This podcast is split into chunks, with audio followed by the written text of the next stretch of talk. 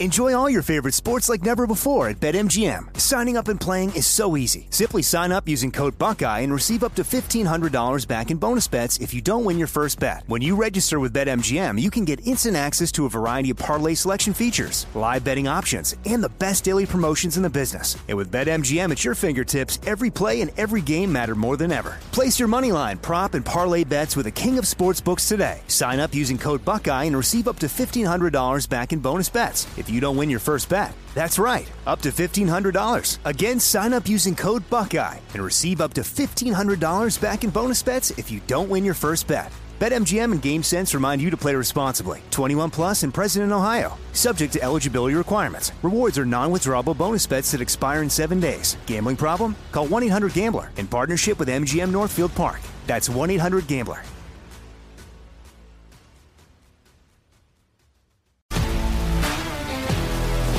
If you love sports and true crime, then there's a new podcast from executive producer Dan Patrick and hosted by me, Jay Harris, that you won't want to miss. Playing Dirty Sports Scandals.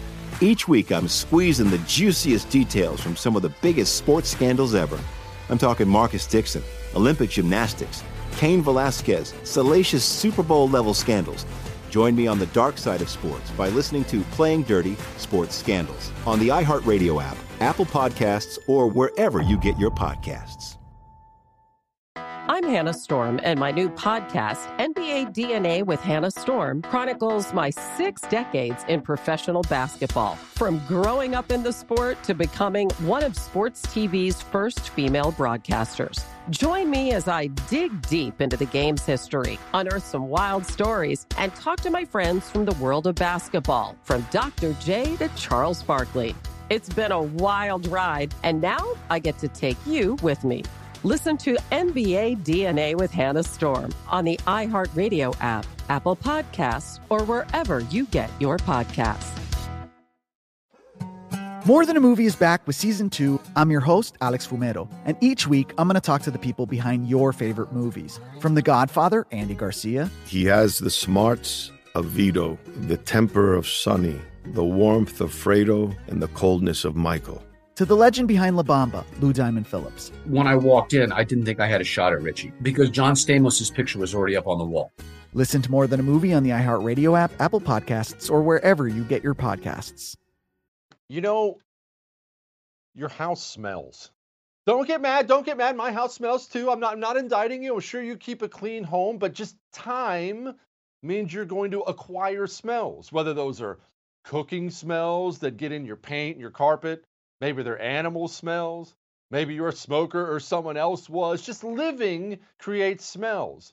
I didn't realize that my home had a smell to it until I got my first Eden Pure Thunderstorm, the greatest air purifier I've ever, ever owned in my life. This thing, I had it plugged in for two hours. I came back in the room and my air smelled so clean. I now own three of them. I'm not making that up. This thing has absolutely changed me on top of what it's done for my allergies. Go get one, get two. Be like me and get three. Go to EdenPureDeals.com. Make sure you use the promo code Jesse that gets you 10 bucks off and free shipping. EdenPureDeals.com, promo code Jesse.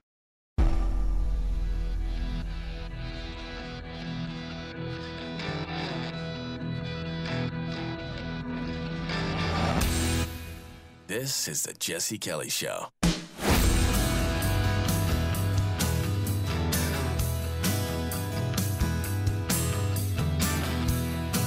I don't think we should be bombing churches. Apparently, we are.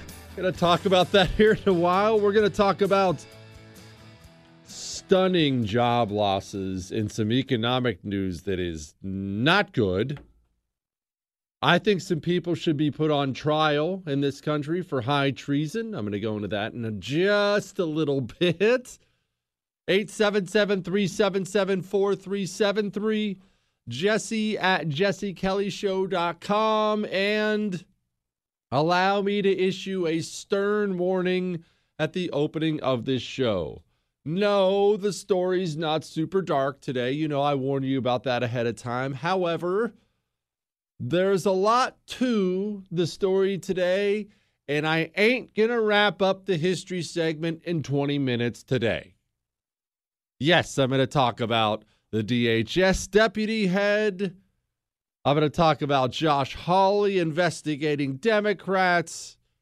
I'm going to talk about transgenders in the military in a way that is 100% going to offend you and probably everyone you know. I'm getting to all that, but this story today is critically important in my mind for everybody to hear. You see, let's go back to Rome. We've gone into this basic period before without having talked about this particular event, but we're in the period of time where there was a populism movement rising in Rome. And they were they were called the populares and they were going against we're, uh, we're going to call it the optimates or optimates depending on how uneducated you are because i sound stupid trying to sound smart. I'm just going to call them the optimates. Basically it's the populace versus the elites and that really is the way you want to think about this. The optimates are the senators the extremely wealthy people the equestrians which you would need to know in rome Underneath the senatorial class, there was the equestrian class. They were the knights. They were very, very, very wealthy, high end people, but not the top, top level, not the top tier. But the Optimates was basically made up of that. And yes, I'm going to draw a ham fisted conclusion from this right off the bat for you here. You need to think of the Optimates as the guys who run big tech the Wall Street executives, the United States senators, especially the Democrat ones, the professors at elite universities, those are the optimates as far as the, the time we're in. And then you had populares, and they were more the new thing. But what had been happening, and I'm going to say this about 10,000 times today, tell me if this sounds familiar the Optimates were, in the interest of enriching and empowering themselves more and more, stomping on the people more and more. One set of rules for the wealthy, another set of rules for the people. What do I mean by stomping for it? Well, or by stomping on it? Well, veterans. It was a hard, hard life to serve in the Roman legion. The training was so strict. That's why the legions were so awesome for so long. Their discipline was outstanding. How do you get to be a disciplined, cohesive military unit? Training. Time, time, time. That's what it takes. It takes hours and days and months of training and training and training and the, the discipline in a Roman unit. You've heard of decimation. We'll talk about it today. Ah, that football team decimated the other team. Do you know where that term decimation came from? It's a Latin derivative, comes from the word ten. You see, if your unit, Rome was divided up into smaller units, if your particular unit retreated when they weren't supposed to, stepped out of line in some way, they would they would call it cast lots. They would draw straws, for lack of a better way to put it. And whichever one of the 10 men got the short straw would then be beaten to death by his comrades in his unit. They would go down the line. You, you, you, you, beaten to death by his best friends. That is Roman discipline. Routinely flogged to death You'd be crucified. That's part of what the discipline, I mean, it's part of what gave them that kind of discipline, too. You don't have a moment in the Roman legion where you just, I feel like, you know, I'm going to sleep in. No, no, no. No, you're up. You're up. So the Roman legions, constantly at war, a hard life, were always, I've almost always promised lands when their time in the Legion were done. Remember, land was wealth, agriculture, little house, cute little wife. get raise some cubs. You know what I mean? The, the, the good life. They were no different than you. They were not getting their lands. Not only were they not getting their lands, the optimates, the elites, tell me if this sounds familiar, pouring slaves into the country from all the conquests that the veterans were earning. Veterans out there fighting a foreign war, dying, bleeding, coming back maimed for life if you came back at all. And you know the the spoils of that your your efforts if you're a veteran was slaves. Slavery was remember the history of the world. That's just the history of the world. The slaves all came back they were all bought up by the optimates who then took that slave and put that slave in a job that was supposed to be for the veteran you picking up on any anger any resentment here you still wondering why we have 20 million illegal immigrants in this country it's not an accident, and it ain't only Democrats. Anyway, moving on. Lastly, there was something now this will be harder for us to understand because there's really no no relation to this now. Citizenship. You think of Rome as either all of Italy or you know, the entire Mediterranean area they eventually conquered Rome really was. Remember, citizenship, uh, it, it's, it essentially means member of a city, someone who resides in a city. Roman citizenship was really reserved for people in actual Rome itself, the city, not the empire. They had all these Italians, they were known as Italians, in the countryside, the rural people well, maybe this is applicable to today. You see, the Roman people in Rome, the city itself, they considered themselves to be citizens and more elite than the people in the rural countryside. The people in the countryside, well, I mean, they're not Roman. They were part of the Roman Empire, but they weren't Roman citizens. And keep in mind, as we talked about before, as hopefully you've read in your Bible before, I know Chris hasn't because it's in the New Testament. Remember that story about Paul, Apostle Paul, when he's about to be flogged? And he says, Are you going to do this to a Roman citizen? And the guy essentially poops his pants and says, No, I'm not. I'm sorry. You can go. Roman citizenship meant a lot. It was the ultimate, uh, you better treat me with respect card.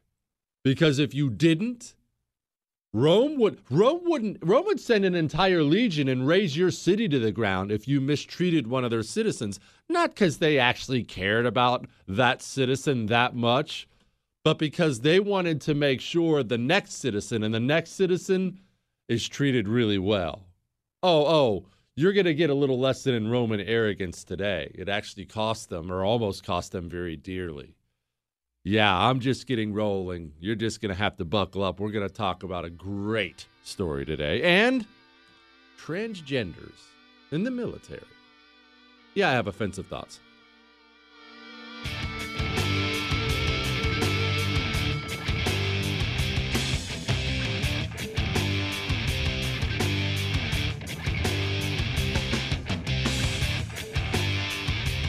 Truth, attitude Jesse Kelly. I ask very little of my friends and family. I just I, I, try to be that way. But I want you to understand something. When I talk about SuperBeets with you, I don't just talk to you about it. I've asked my friends, family to start taking SuperBeets. The truth is high blood pressure, some problems with the heart. These things they run in my family. So why wouldn't you take such a simple, affordable, easy step like eating two SuperBeets heart chews every single day? I do. I eat two a day at dinner time. And it's not like it's some burden. It's like I get to eat two fruit snacks every single day. They're outstanding. And have an awesome, awesome special for you right now. If you go to getsuperbeets.com slash Jesse, that's getsuperbeets.com slash Jesse you get two, that's right, two free 30 day supplies. You're listening to The Jesse Kelly Show.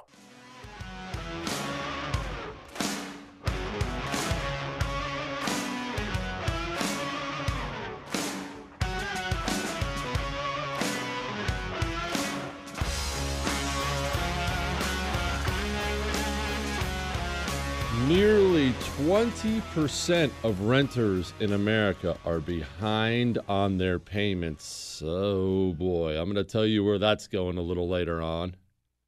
Remember, you can follow me on Twitter at Jesse Kelly DC. I'm also on Instagram, on Facebook, and other things too. 877 377 4373. Jesse at jessekellyshow.com. Back to Rome. Too many slaves, no citizenship for the Italians in the rural areas, no land for veterans. And here's the thing about the citizenship question for our story a lot of people wanted to grant these Italians citizenship. There were a ton of them, right? There's a there's a ton of them out there. But nobody wanted because of their divided two-party system, hint hint wink wink. Nobody wanted the other guy to get credit for having given them citizenship because then he was going to use it for more political power. You know, if you're the populares, I think they should be citizens. And then you make them citizens, and wow, now there's a lot more of you than there are of the other guy. If you're the optimates, same thing. Why don't we give them citizenship? A man comes along by the name of Drusus. I'm not going to go into the rest of all these Roman names. His name's Drusus. And he tries to give them citizenship. And not only does he try to give them citizenship, Drusus is not smart enough to hide his intentions from the rest of the Romans. He not only tries to give them citizenship, he pens a letter to them telling them, not only am I giving am I trying to give you citizenship, if you get it, you will owe all of your allegiance to me. Well, Drusus got himself killed. This is ancient Rome. Assassination was the name of the game in the ancient world. Drusus gets assassinated for it. And remember, these Italians who'd been begging for citizenship, Drusus presenting them with a document saying, I'm going to try to give it to you, was as close as they'd ever come to getting it. They could taste it. And what was the result? The result was you killed the guy they thought was coming to save them. Hint, hint, wink, wink. Any of this sounding familiar yet? Well, now they freak out. And the result of this is something called the social war. Yeah, it was. It's another social. Don't think of it in that way. It's another. It's another Latin thing. I'm not going to go into today. It doesn't matter. It's all boring anyway. Who cares about Latin? anyway, this starts the social war. What is the social war? The Italians, all those rural Italians, and remember, there's a ton of them, a sea of them, and they've been operating as Roman citizens, serving in the legions yeah, they're, they're, they're, they're very much part of the society. Thought less of by the elites, but very much part of the society. They revolt and rebel. Not all of them, but tons of them do. And when I say rebel, I don't mean a tiny town steps up and says, I don't want to be part of Rome anymore. I mean, vast parts of the countryside stand up and say, We are out. Goodbye, Rome. Peace. They are they are so out.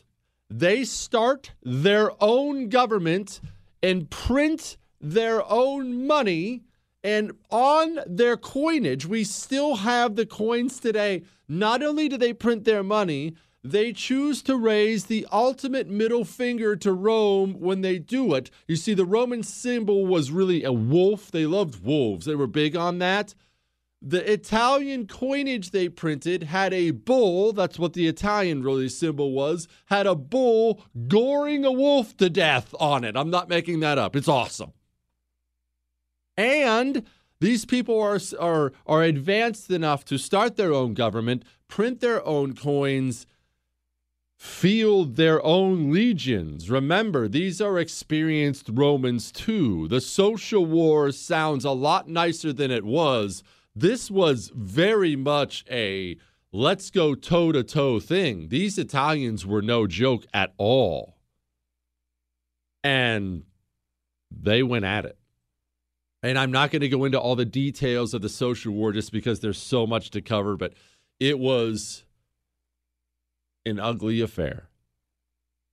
I will tell you this people talk a lot today, especially people on the right, you and I.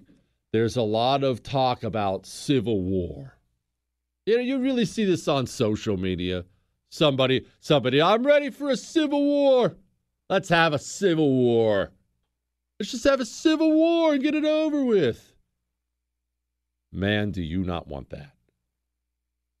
The ugliness of war, period, is just it's it's unbelievable. But civil wars, I mean, not just the social war, all of them are so horrible. And they're they're it's the women and children too that really gets to me. You're not on some foreign battlefield where he's mobilized his army here and you've mobilized your army there. In a civil war, man, it's fought in people's homes, in people's towns, by people who speak the same language. They went to the same school. Oh, hey, you know Bob? I know Bob. Let me try to murder you now. It's more personal, it's more terrible than you can imagine. And the social war was a horrible, horrible bit of business and Rome itself eventually begins to gain the upper hand. Why do they begin to gain the upper hand? One, they had a lot more money. They had more resources than the rural countryside. Therefore, when their legions are breaking spears and shields and swords, they can replenish it. Remember, economies run militaries. Economies run militaries. Rome has better economy, Rome has a better military. Also, Rome just had better leaders. They had people like Lucius Cornelius Sulla coming up through the ranks who were just very, very, very good. Now, Rome eventually wins, but they did not curb stomp the Italians. In fact, by the end of the social war, Rome gives the citizenship to the Italians. And it was so close, like throughout the war, it was so close. Rome was offering uh, anybody who doesn't join the Italians can actually be a citizen. And anyone who's revolting now, if you stop now, you could be a citizen. It, it was. This was a serious, serious civil war. Right? It really could have gone the other way. Battle here, battle there. It could have gone the other way. And now you get what you wanted. If you're an Italian citizen, you now you're a Roman citizen. All of all of Italy is Roman now. And for a lot of people in society at that time, especially the new citizens, they thought, well, it's about freaking time. We've been putting in the work, paying the taxes, paying our dues. We should have been citizens a long time ago. It's about time. But for people like Lucius Cornelius Sulla, who was not only a talented military commander, he was the ultimate optimate. He was the ultimate Rome should be what it was, what it's always been guy. He looks around and now he sees a country that is severely, severely watered down and losing its direction. Lucius Cornelius Sulla is always painted as the bad guy in this story, and there's no question he's a bad guy. But does he have a point? Talk about that in a second. And job losses worse than 09. Ouch.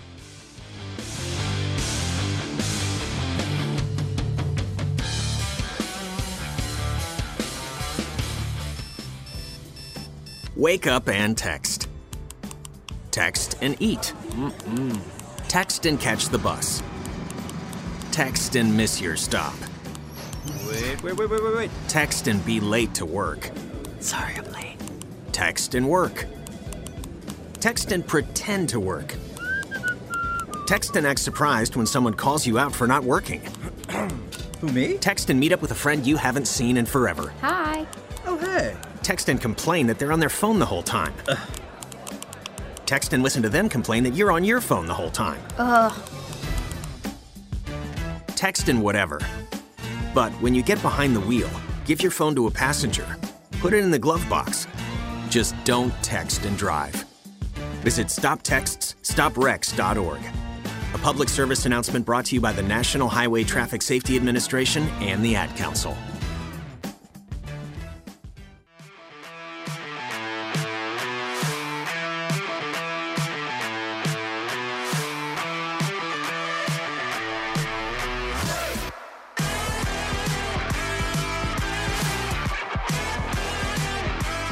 A man stole a tow truck, and I respect him for it.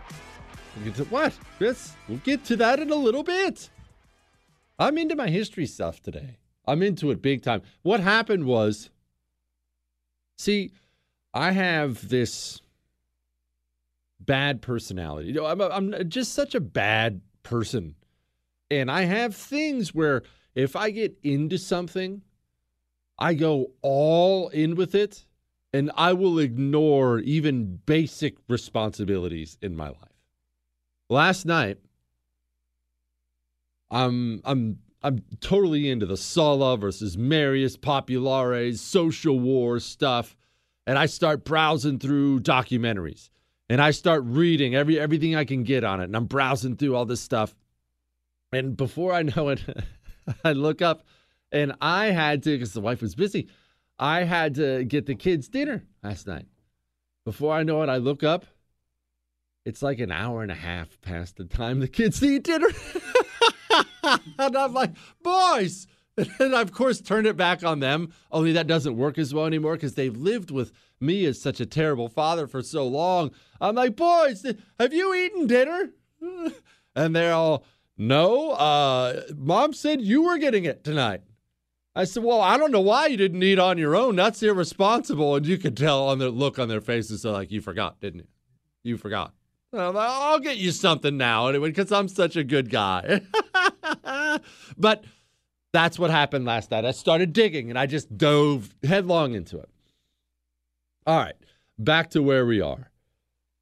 Sulla considers with all these now uh, former Italians, now they're Roman citizens, he thinks Rome was already getting watered down with these populares trying to give the people some power.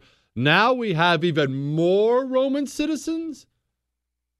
He thinks what Rome has now lost is any sense of what Rome was, what Rome has always been, what Rome's supposed to be you know, this virtuous republic. Ambition, success. Get out there and, and work hard and be a good person and things like that. You know, how they saw themselves. Whether or not they were that or not, that's up for debate. But that's how they saw themselves. They would they would study philosophy about virtue, bravery, hard work. That's that's how they saw themselves. Which brings us to a part where we have to take a little sidestep here. Gaius Marius. I talked about him before a long time ago.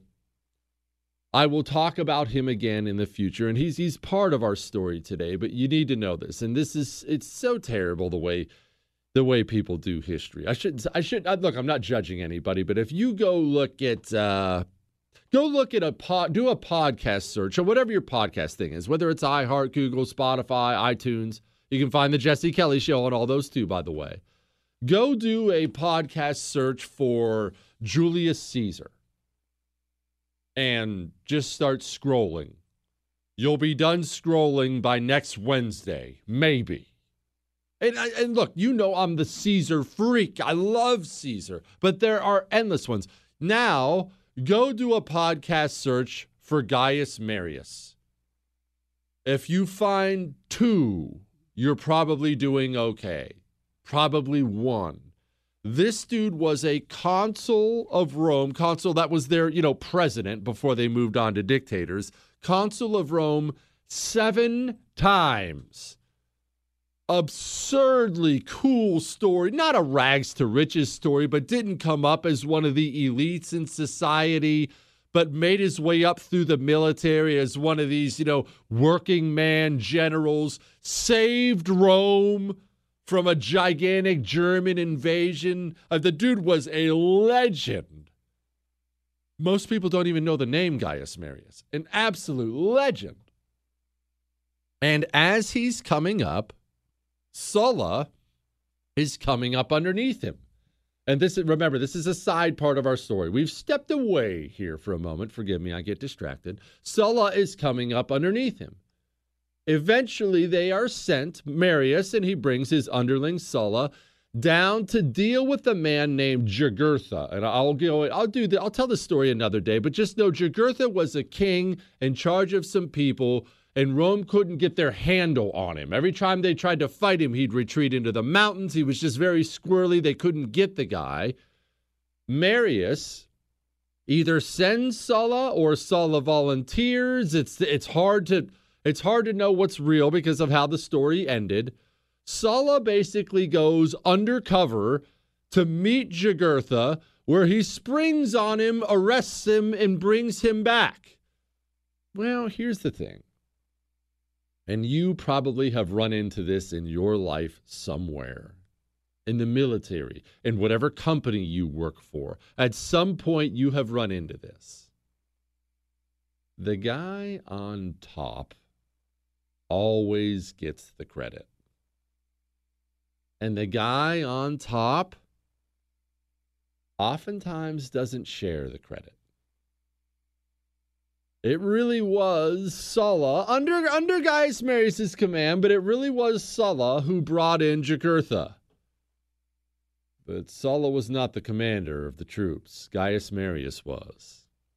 Who do you think took all the credit? Gaius Marius did. And from that point forward, maybe before then too, but from that point forward, we know Lucius Cornelius Sulla and Gaius Marius hated each other absolutely hated each other. Sulla thought Marius took his glory, and for Romans, glory was everything. Absolutely everything. All right, that's it for our side story. Back to where we were. Remember, end of the social war, so on and so forth. Two things happen at this point in time. One, Sulla gets elected as consul. Sulla is now president, right? Now that's that's that's what he is. He's president of Rome. Post social war, all these new citizens, Sulla's president of Rome. Marius is old by now. I think he was in his 70s at this time, but still very much around and the legend, the super celebrity of Rome. Period. Something else happens. Remember, I said two things. Sulla gets elected consul.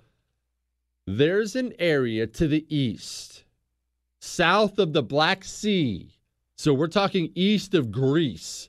There's a kingdom called Pontus. This kingdom was led by a man named Mithridates II. Mithridates II looks around at his kingdom and says, Well, Rome barely controls their own country. My kingdom's really big. My kingdom's really wealthy. I, Mithridates II, am a very powerful, very capable man, and he very much was. Well, tell me why I shouldn't spread my wings and fly a little bit, because he had some Roman controlled territories beside him. Mithridates says, I'm going to do it. What's Rome going to do about it? He does. Mithridates storms into some of these territories beside him and takes over. Well, that really would have been okay. We're still okay by this point in time. Rome isn't freaking out yet. Rome sends some ambassadors to go talk to Mithridates. In Rome, it's kind of awesome, but Rome has a history of their ambassadors being a little bit uh, forceful, if you will. Let's just put it this way Roman ambassadors don't come in like you would normally picture an ambassador. You know, all fake smiles. And Bob, how you been, Bob? Let's go out. Can I buy you a steak tonight? Roman ambassadors, famously, to kings, they would come in and give orders. They would come in and really push their weight around. They were Roman, after all, right? And boy, did they blow this entire thing up. I'll tell you how in just a second.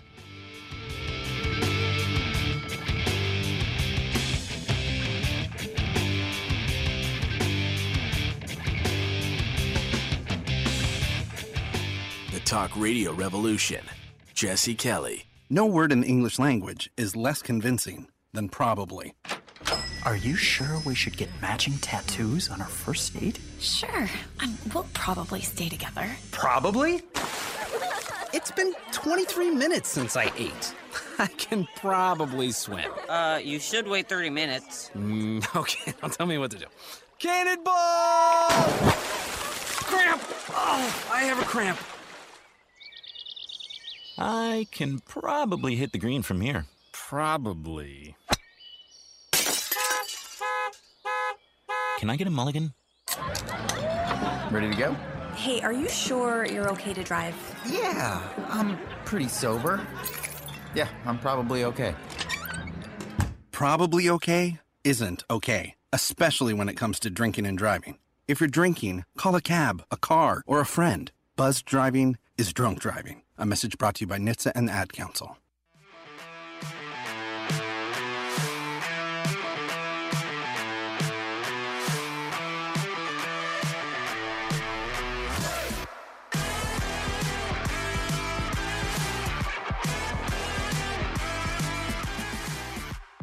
I don't buy for one second the uh, that the vitality of American manufacturing is a thing of the past. American manufacturing was the arsenal of democracy in World War II, and it must be part of the engine of American prosperity now.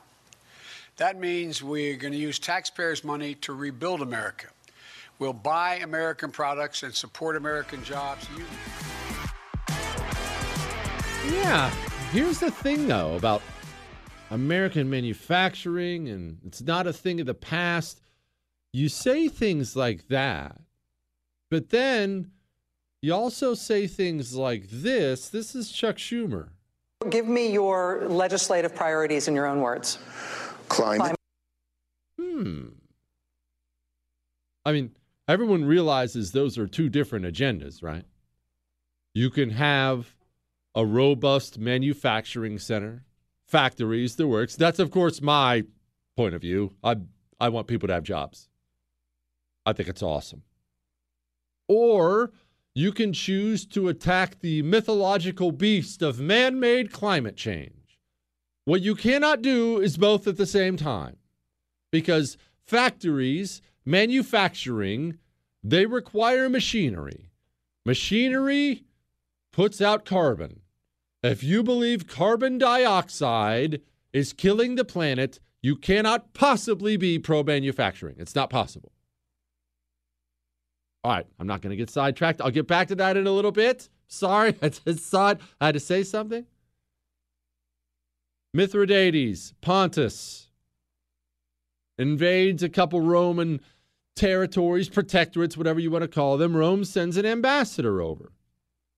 Rome's ambassador tells Mithridates, hey, uh, get back in your own borders. What, what are you doing? Get back in your own borders. Mithridates, not all about open warfare with Rome yet, actually complies. But remember when I said Roman ambassadors are not exactly shrinking violets? Roman ambassadors then promptly go to the territories Mithridates had just invaded and tells them, uh, pff, you believe what he just did? We've got your back. You should invade him. He, they tell him, they tell the territories to invade Mithridates, who turn around and do it.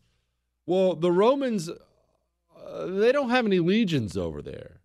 They have merchants over there. They have tax collectors over there. They don't have any legions. Mithridates looks at these little podunk territories invading him and says, uh, no. He promptly sends his army out, stomps these territories into the ground, finds the main guy who led the invasion, and melts down gold and pours it down his throat.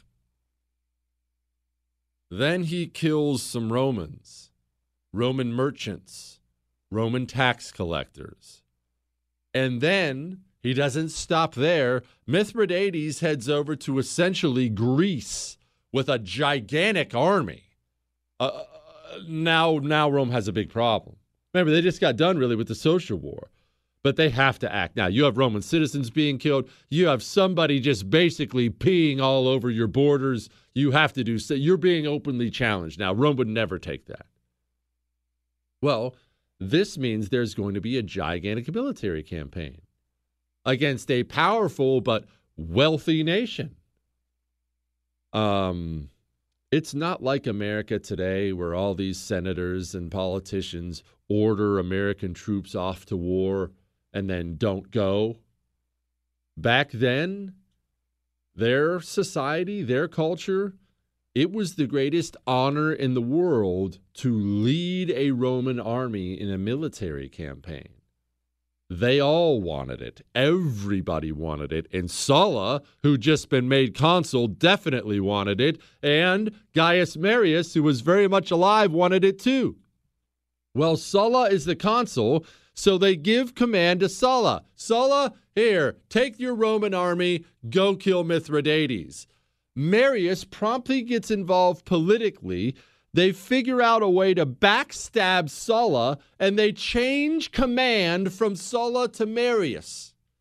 Sulla gets word of this, loses his mind, and the first guy to do it, it wasn't Julius Caesar. Sulla promptly raises his troops and marches on Rome. He's so upset about this whole thing.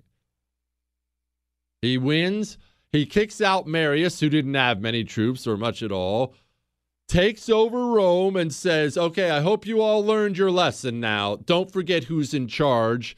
Then grabs his army and heads east, goes over to take on Mithridates. Marius moves right back in. Marius takes control of Rome while Sulla is gone and starts pushing the populare uh, rules course, then once he takes over, he promptly dies. But Sulla is in the east fighting Mithridates and finds out the people he's been fighting against have taken over Rome again. He has to make a treaty with Mithridates. You know, Mithridates didn't go over there and get stomped. He makes a treaty with him. Mithridates says, We good? We good? Yeah. Sulla says, Yeah, we're good.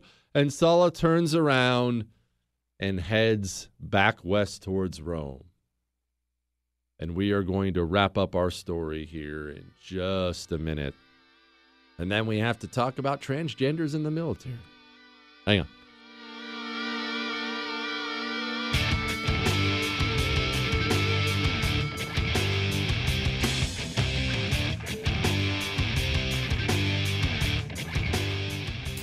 One in three adults has prediabetes. One in three. That means it could be you, your football buddy your football buddy.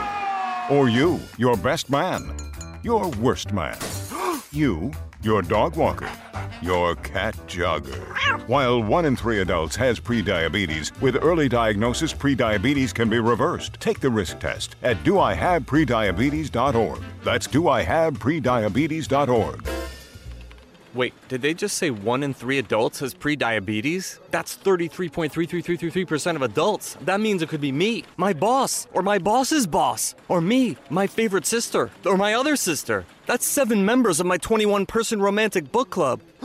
Wait, the one in three could be me, my karaoke partner Carol, or ugh, my karaoke enemy Jeff. I'm gonna take the risk test at doihaveprediabetes.org.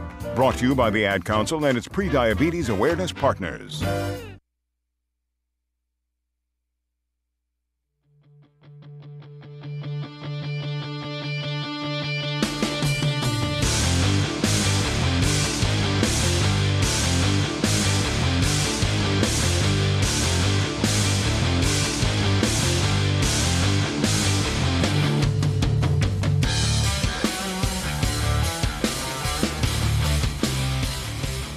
Sulla cuts a deal, heads back to Rome.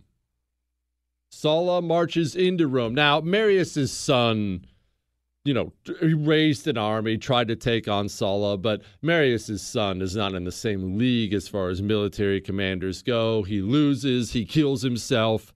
Sulla walks back into Rome and takes over. And keep in mind, he'd previously been knifed in the back. He was the consul, should have been in charge. They took it from him. He'd been knifed in the back by these populares. And these populares were people he had hated forever. Rome was watered down and filthy and wrong now. Sulla, Sulla was a very committed man to making it the way he wanted it. And he's about to. Hang on.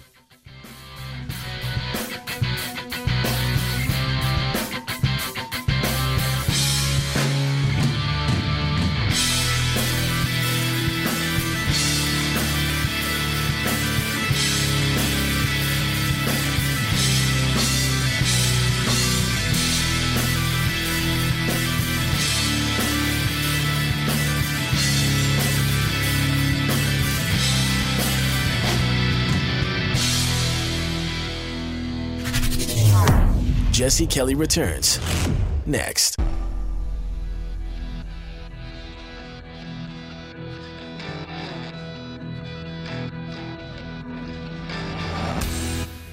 This is the Jesse Kelly Show.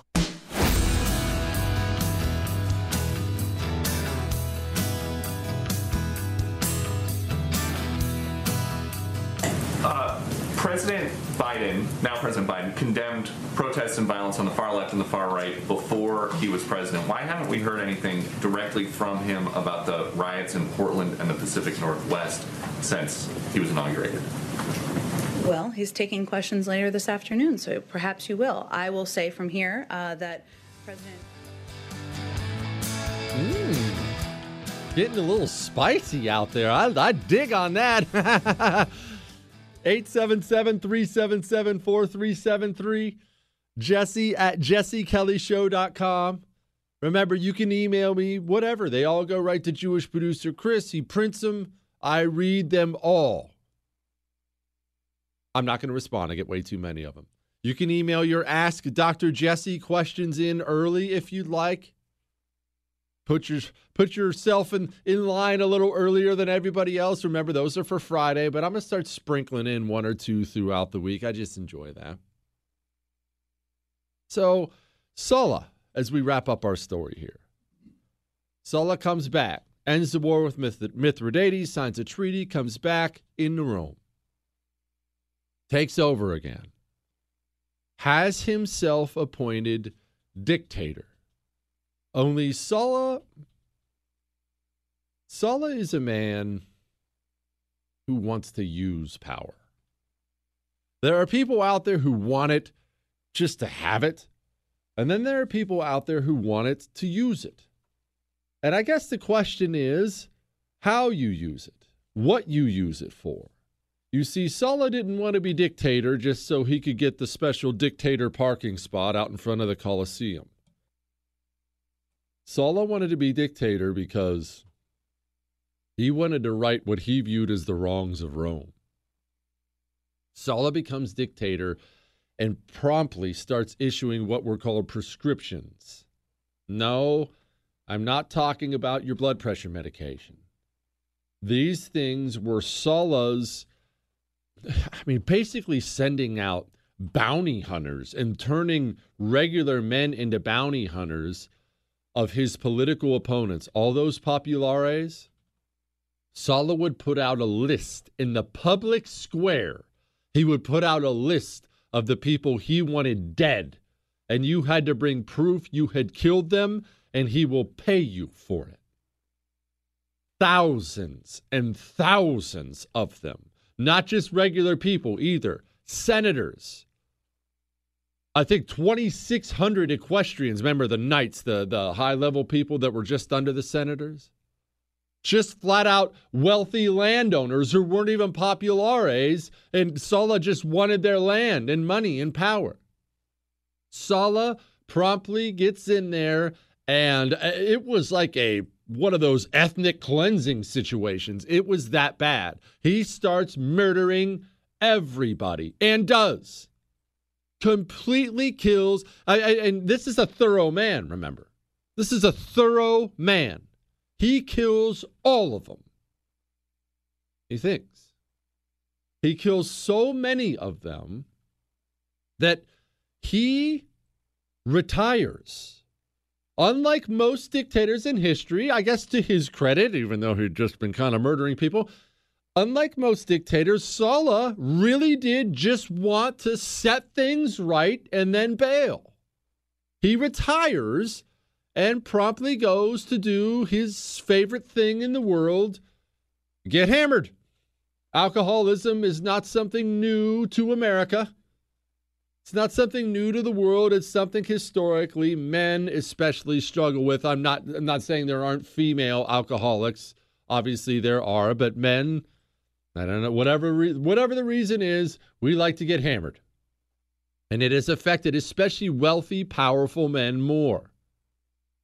Sulla retires after murdering everybody, drinks, drinks so much he's dead in less than 2 years. They hold this huge public funeral for him. You remember he has one of my favorite quotes of all time as he's writing his memoirs No friend ever served me, no enemy ever wronged me, who I have not repaid in full. That is so great. And then, boom, gone. So here's the thing, though. Here's what we're going to take away from this he killed everybody took over, eliminated entire political positions, killed all his rivals, complete cleansing of this populare scourge, right? Except it wasn't too long after that Julius Caesar stormed in and took over Rome, who then it then became a populare dictatorship for centuries. what so many people aren't understanding right now, especially not just talking about Democrats here. I'm not just pointing fingers. Democrats, anti Trump Republicans, mainly the ones who live in D.C., or people who really hated the Trump movement. And this is not about Trump. I'm not here to talk about Trump. But pe- what they aren't understanding is Donald Trump was simply the voice of an idea and what they're trying to do with this impeachment insanity right now. They're trying to kill it off. Let's uh, let's uh we got all look all these Capitol raiders. Let's arrest them on TV. Uh, he's let's give this guy nine thousand years in prison. Let's impeach Donald Trump. Bring him back. Public trial. They're trying to crank up the disgrace and crank up to the pain to a point where they can burn off this Trump Trumpism thing and just get back to the way things were. What's wrong with the way things were? Until they take stock into what their role has been in the anger out there, then it doesn't matter how many Trumps or Trump fans they put on trial or throw away in a prison cell. It's not going away this idea that our optimates here, our elites, are corrupt, live by different rules, are constantly lying to us, dumping on us to enrich and empower themselves, that feeling is not going away. It doesn't, you could impeach Donald Trump a thousand times, arrest every single person who was even at the rally in D.C., give them all a thousand years in prison, throw them away for life. The idea is not going away. In fact, you just reinforced everybody's beliefs that you're all corrupt scumbags. And what blows me away is the GOP leadership in DC appears to be really on board with this whole impeachment thing. Even if you're some corrupt GOP DC scumbag, how can you be so stupid and out of touch? How can you not see what's happening? You're better off hating Donald Trump in private and then saying, ah, he was good president, glad he's there. Anyway, we're moving on. You don't have to wear Trump pajamas. I'm not asking you to. Maybe you hate the guy. Just Move on. But what you're doing is you're trying so hard to make sure he never happens again. You're going to get another one, and then another one, and then another one. And you might find yourself with somebody who's a murderous dictator one of these days. You might. Just let it go. But people in power, they get so blinded by being in power, they don't realize how temporary it can be sometimes. I mean, honestly, it there are uh, you know what I've said about the Capitol raid. I, am not one of these guys who's like, woohoo, great moment for America.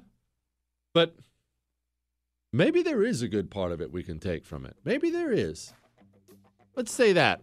Let's let's go that route, and then we'll talk about this transgender thing in the military. Hang on.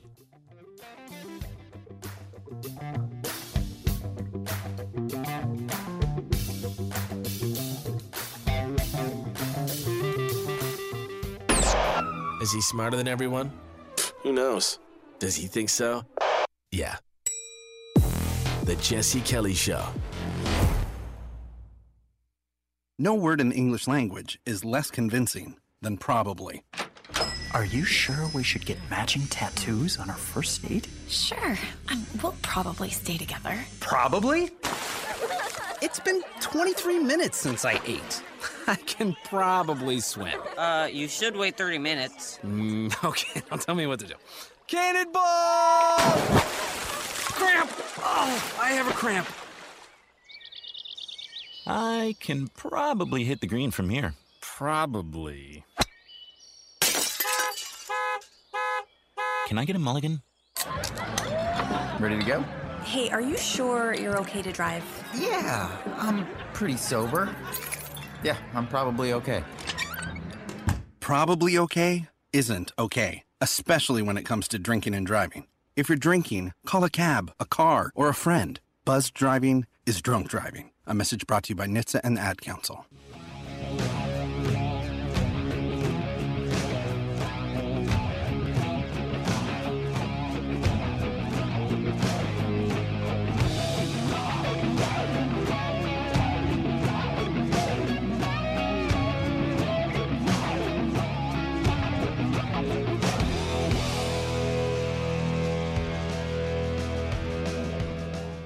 And just one more about the announcement you made off the top about the travel restrictions. Mm-hmm. When President Trump was imposing travel restrictions in March, specifically on China, then candidate Biden called it xenophobic and fear mongering. So now President Biden is putting travel restrictions on people coming in from other countries.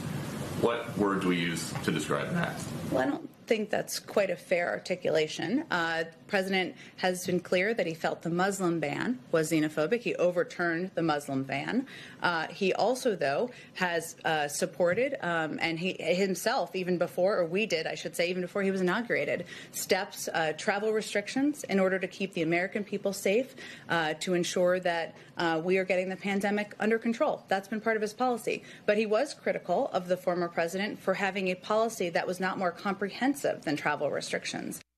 Mm-mm-mm. Bring in the heavy, heavy stuff today. All right. Now, transgenders. Biden lifts Pentagon's ban on transgender people serving in the military. Let's get in trouble today. What say you, Chris? Let's get in trouble today. Understand this.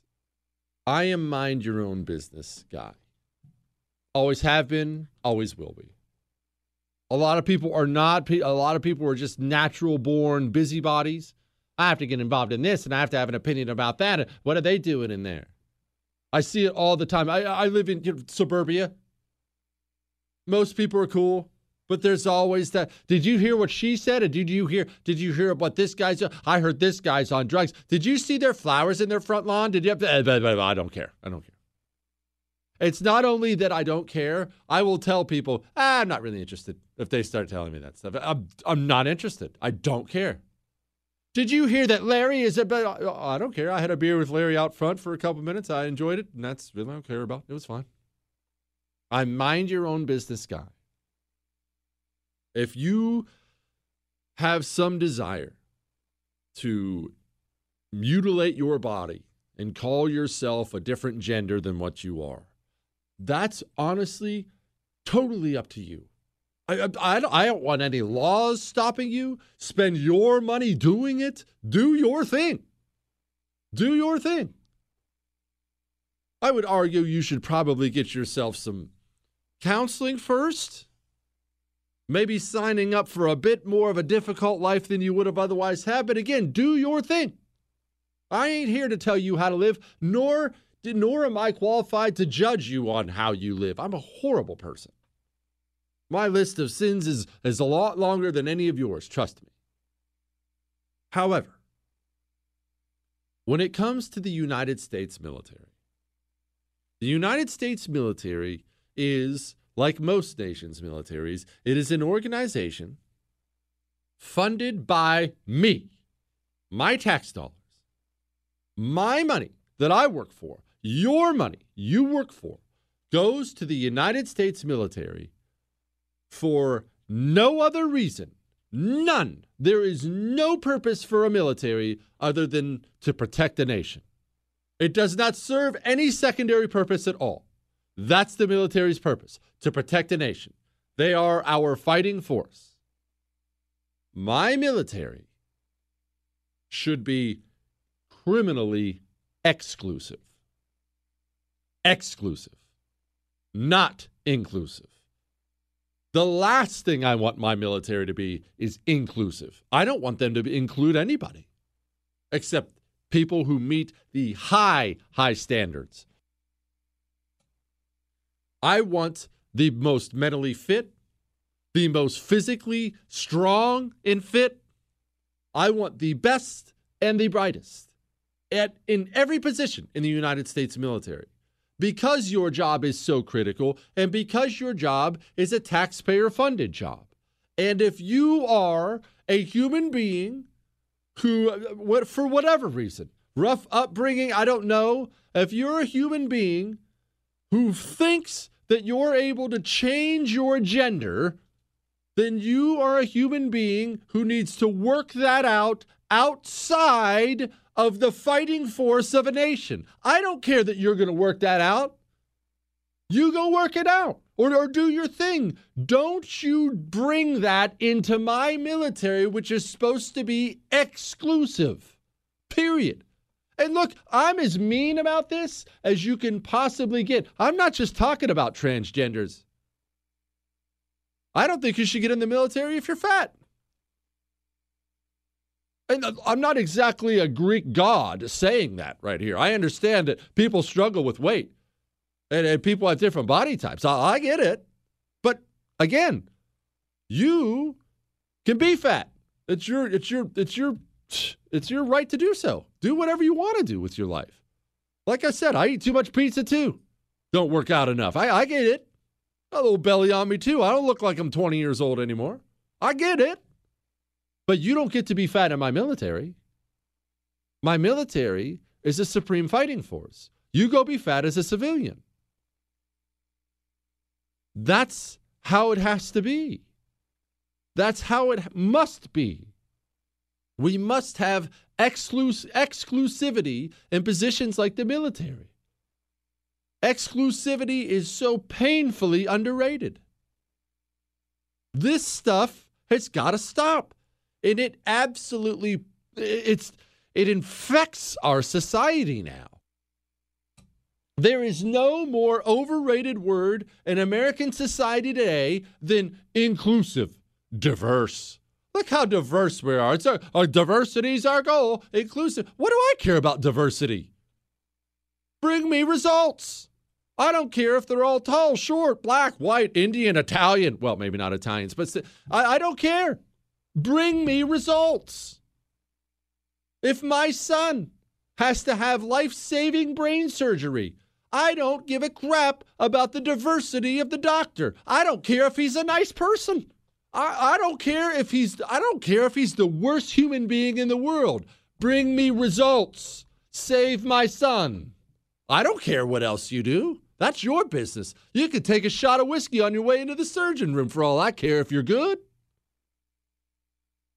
Go home. Wrap your car around a tree on the way there after, after getting a DUI or something. That ain't my business. Save my son. Bring me results.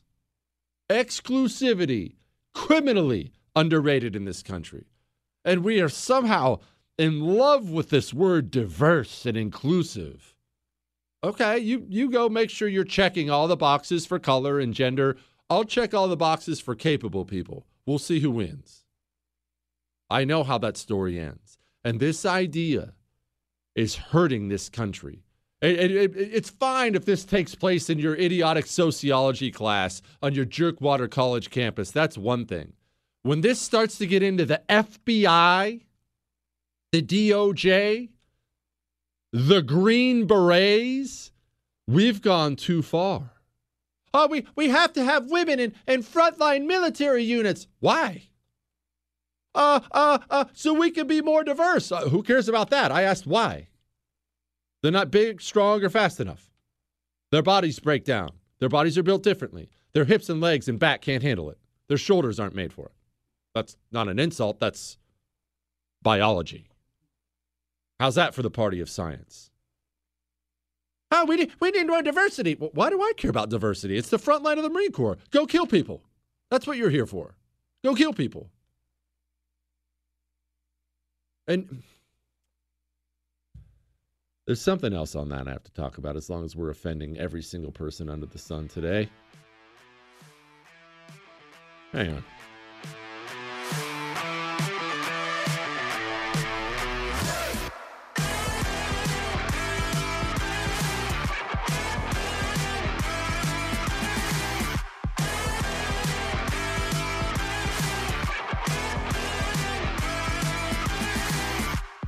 Did you know that just two SuperBeets heart chews per day give you the cardiovascular support and promote the heart healthy energy you need to chase your goals? Two per day.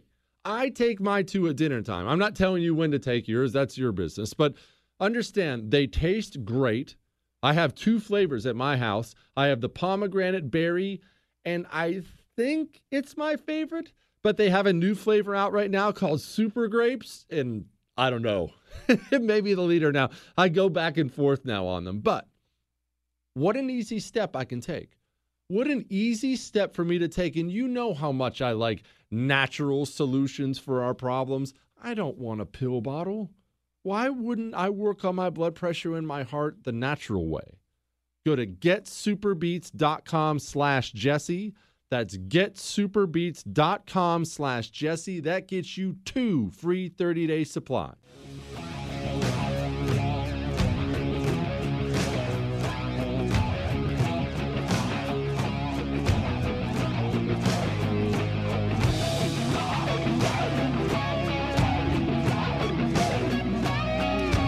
Well, every now and then we get a guest on the show, and apparently you guys just absolutely love him, so we keep bringing him back again. and very, very proud and happy to welcome in Chad Robichaux, author, MMA champion, Force Recon Marine, and founder of the Mighty Oaks Foundation. Other than that, Chad, what else have you done with your life? oh man, I'm just trying to uh, find find time to keep keep moving in my old age. hey, Chad, you know, we were talking yesterday. We we talked a lot about PTSD on the show and yesterday, and and and, and talk about my brief experience with it and whatnot. I, I think right. one of the things uh, you can correct me if I'm wrong, and please do. A lot of guys feel alone when the, when the, when they have it. They feel alone, and they, they know they're not. There's a, there's a million resources out there, a million guys out there talking about it. But the feeling of being alone, like I used to just close all the blinds in my apartment and just drink beer by myself. I just wanted to be alone, and I felt alone. Is that odd? No, it, it's in fact just so common. You know, that uh, which isolation, you know, ironically is is the worst thing to add to yeah, anxiety, stress, depression. But uh, and booze of of, uh, of hope, yeah, and booze. yeah, yeah, it's like throwing gasoline on a fire. Yeah. But um, you know, the the the feeling of of being alone and in in the the fact that you know even even someone like myself, and I'll, I'll be a little transparent here. You know, opening Mighty Oaks Foundation, building this organization. You have 65 employees that help thousands and thousands of people. Uh, you know, I I, uh, I had a kind of a I want to say a, a, uh, a resurfacing of this when my son left for Afghanistan. Mm. I, I'm I was I'm like, and it really just caught me off guard because I'm like, uh, uh, you know, I had been so many years since I had a panic attack, so many years that I had felt that anxiety and depression, and uh, and in fact, I had helped so many thousands of people, and I thought I got this beat. In fact, I wrote books for it and all this stuff, and and so this can't be happening to me again, and and uh, and, and a little bit of my pride uh, surfaced at first by saying I can't really tell anybody because I'm the one that people are looking to to to help solve this in their lives. So I can't really say anything. And but luckily, I you know because of the work we do, I immediately knew better and I reached out. But uh, I remember in that moment thinking, I have all these friends, all these people I work with. We help with so many other people, but I'm alone. And it's just this lie that kind of takes root in your mind, and you're convinced that no one's there. You're all by yourself, and you have to deal with it by yourself. And um, you know, uh, I don't know where most of you listeners are with this, but I'm a Christian, and I believe that there's a very real, real like spiritual warfare that happens, and uh, in, in this world and in our lives. And I believe, you know, if there's an enemy out there, you know, a spiritual enemy, which would be the devil, which sounds crazy to some people to hear that, but I, I believe that's the thought that we want. Know, when mixed talk with mental illness, that's the thought that an enemy would want us to have, to be isolated, to be alone, to feel cut off from any support. And uh, when we find ourselves in that spot, it just that's where we spiral. And uh, and those, those thoughts of, you know, unfortunately, those thoughts of suicide kind of follow. Well, And no. that's so many, so many, especially right now in the country that the you know, I, I talk about the veterans crisis of suicide all the time, 22 a day, and right now it's up 35 percent uh, in the active duty military since COVID because of COVID lockdowns. The national suicide hotline is up thousand percent, thousand percent national suicide hotline. So people are struggling right now, and and they're running into these thoughts of isolation and loneliness. Why now? uh, By the way, you can talk about whatever you want on this show, and that that that kind of talk's always welcome on here. But uh, why why is it worse right now for veterans? Why are the suicides up so much? Is it the job loss? Is it the loss of a purpose? I mean, I, I talk about it all the time. A man, a man in his job is a unique relationship. It's something tough for women to understand. Like that's part of your purpose in life. Is it that? Is it taking that away? It is. You know, we were we were created that purpose. We're meant to have purpose. When we take purpose out, kind of remove purpose out of our lives, we kind of wither up uh, and die. In fact, I believe that most veterans that take their life, talk with the veteran suicide epidemic, is not because they've seen something horrible or they did something horrible and they can't reconcile that. It's because they were important. They had a very clear mission. They were successful at something, and then in one moment, it felt like it was it was gone. And uh, and they wake up and they don't feel like there's anything to do forward. There's no there's no value in tomorrow, and that's where it leads them to. Well, I guess my time's expired. You know, you have to have that purpose ignited in you, and uh, and so you take you take uh, 20 years of combat, rapid deployments, building maybe even those that didn't experience deployments, but just a culture of being in the military is just such uh, this dark culture after 20 years of war, and all these deployments and all this suicide and depression and all these problems and people im- immersed in that culture. And now you have something like covid that comes in and puts everybody restrictions. They're already away from their family and support system. They're locked down. They can't train the way they used to. They were really busy and now they're not really busy anymore. And most of the people that i've seen in the military that have struggled with some really severe ptsd have been the guys that were they were going they were going they were going everything was fine. They were fine in deployments. And then they came home and things slowed down and it caught up like a like a like a tide kind of rolling in kind of caught up. And i think that's what we're seeing with our with the lockdowns. Everybody was moving so fast it was this very intense environment even though it had its problems. But then when they stopped and slowed everything down because of covid lockdowns it's like this rushing tide coming in. And uh you know the suicide rates by the way the the military the, the military leaders, branch branch leaders, are all saying this is directly attributed to COVID. That Ugh. suicide rates in active duty up 35 percent. I was just at a I do a lot of speaking events on bases around the world, and I was just at 82nd Airborne, uh, which is one of the biggest infantry units in, in the is is I think biggest infantry unit in the military, and uh, but they also are they they have the most suicides of any active duty unit in the military right now. And I, I just went there and spoke to those guys, and, and they're hurting. You know, these these guys are hurting, and uh, they need to get back to doing the business of America's military and get back active and be productive again. Like you said, man, people we're meant to be productive. Chad, why did you go uh, go become an MMA champion? Why start with all that? Was that was that a searching for a purpose thing when you were done being a Force Recon Marine? Uh, kind of a little bit of both. I started martial arts when I was five years old, so martial arts has been a lifelong thing. I had a progression of competing my whole life. So when I fought in the military, I fought MMA before, like even while I was in the military, and even you know after Afghanistan, I was already a professional fighter. I was fighting on the side. So uh, you know, it, I never had just like, I want to be an MMA fighter when I grow up kind of mentality, like a lot of people would have now because it's so popular. I just it was a natural progression of competing. I competed in, you know, and it just progressed to competing in, in MMA. Time when I first started, it's called Vale Tudo, which means everything goes in Portuguese. So that's kind of the progression I had. However, when I came home, and uh, you know the wheels flew off for me, and I'm diagnosed with PTSD, and I'm dealing with panic attacks and anxiety and depression, and I'm not liking the medicine, and I feel like I'm just my body's just going to shut down and die because uh, of the panic attacks are so debilitating. And I got on those mats for the first time because my wife and my counselor talked me into get back on the wrestling mats, go train. You're not going to die because you believe you're going to die when you, if you do anything physical, get your heart rate up. You're not going to die. And so I got on those mats and I trained, and I literally felt like I found a cure. You know, because uh, you're you can't focus on you can't focus on uh Afghanistan or problems in your life when you're training. You got to be focused, and that, so it's something I could be unplugged from the world and be focused in. And I think it was really healthy for me. I think physical outlets like that are healthy for someone dealing with anxiety, depression, and mental illness. But you could have a medicine for being sick, and you could abuse that medicine, and that's kind of what I did with that. I, I just instead of getting better, I just used it as a crutch and just stayed as busy as I could doing that. And, and um, so during about three year period, I amassed a lot of success. I, you know, I ended up racking my record up pretty high.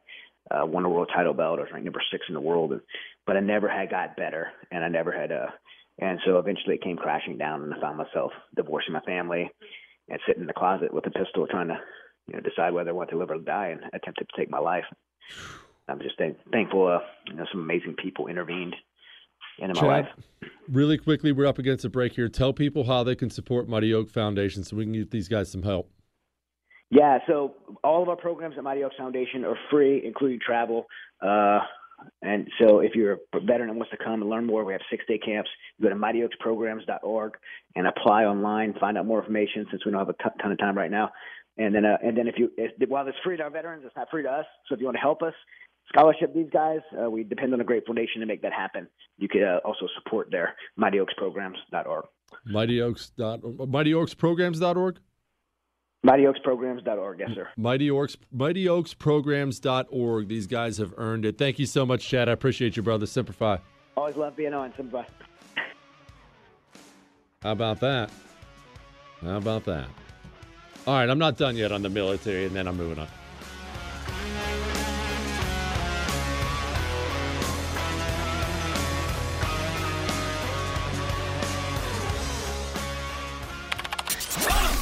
Missed out? Catch up. JesseKellyShow.com. Wake up and text. Text and eat. Mm-mm. Text and catch the bus. Text and miss your stop. Wait, wait, wait, wait, wait, wait. Text and be late to work. Sorry, I'm late. Text and work. Text and pretend to work. Text and act surprised when someone calls you out for not working. Who, me? Text and meet up with a friend you haven't seen in forever. Hi. Oh, hey. Text and complain that they're on their phone the whole time. Text and listen to them complain that you're on your phone the whole time. Ugh. Text and whatever. But when you get behind the wheel, give your phone to a passenger. Put it in the glove box. Just don't text and drive. Visit stoptextsstopwrecks.org. A public service announcement brought to you by the National Highway Traffic Safety Administration and the Ad Council.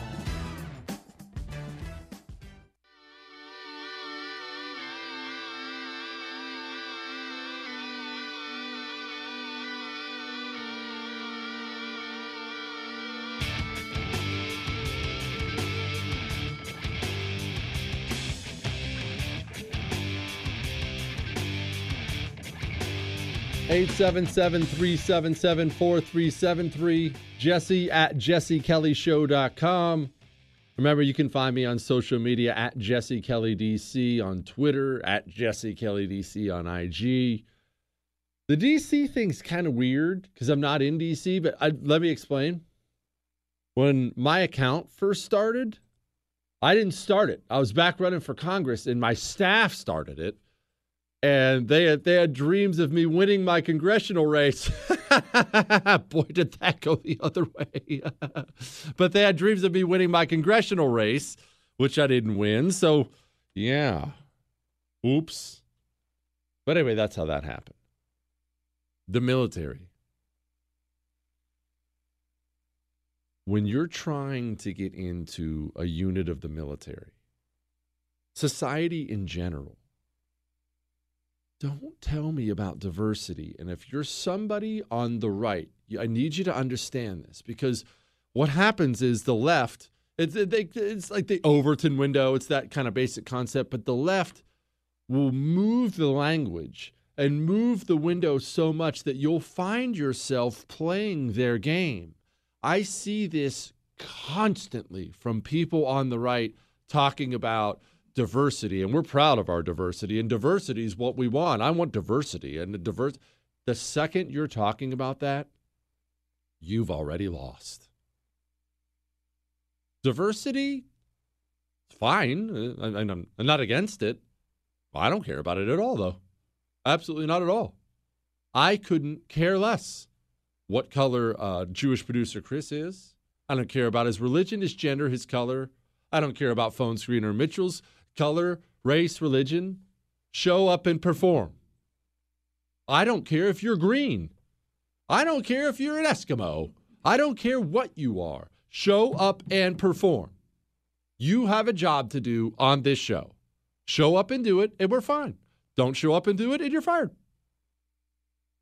That's called being an adult. That's called life. But this obsession has got to stop. It has to stop. And I'm not kidding about the women in frontline combat units. I'm shocked how many weaklings on the right won't stand up and say they have no place there whatsoever. None. On top of their bodies not being built for it. And don't do this thing. Well, if they make it through the, the, the training, even if you make it through the training initially, you have to understand your body breaks down over time and they've already done extensive studies on it because women's bodies are built differently. They break down so fast. They're constantly injured. They break down faster. They're not made for it. And you know what's wrong with that? Nothing. Absolutely nothing. And on top of that, on top of that part, men and women in frontline combat units don't need to be together at all. You ready to be really offended? Women shouldn't be on Navy ships, any of them. And guys who will tell you privately, guys who've been in the Navy a long time will tell you privately, it has been an absolute disaster for the United States military.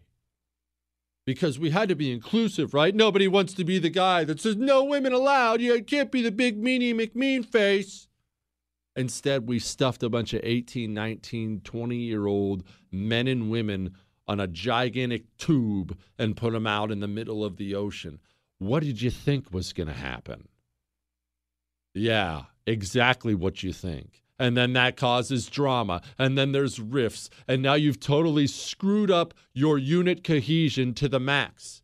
And that's not even counting the ones who intentionally get pregnant right before deployment so they won't have to deploy and leave, kick back, kick back on the net. Let me tell you something.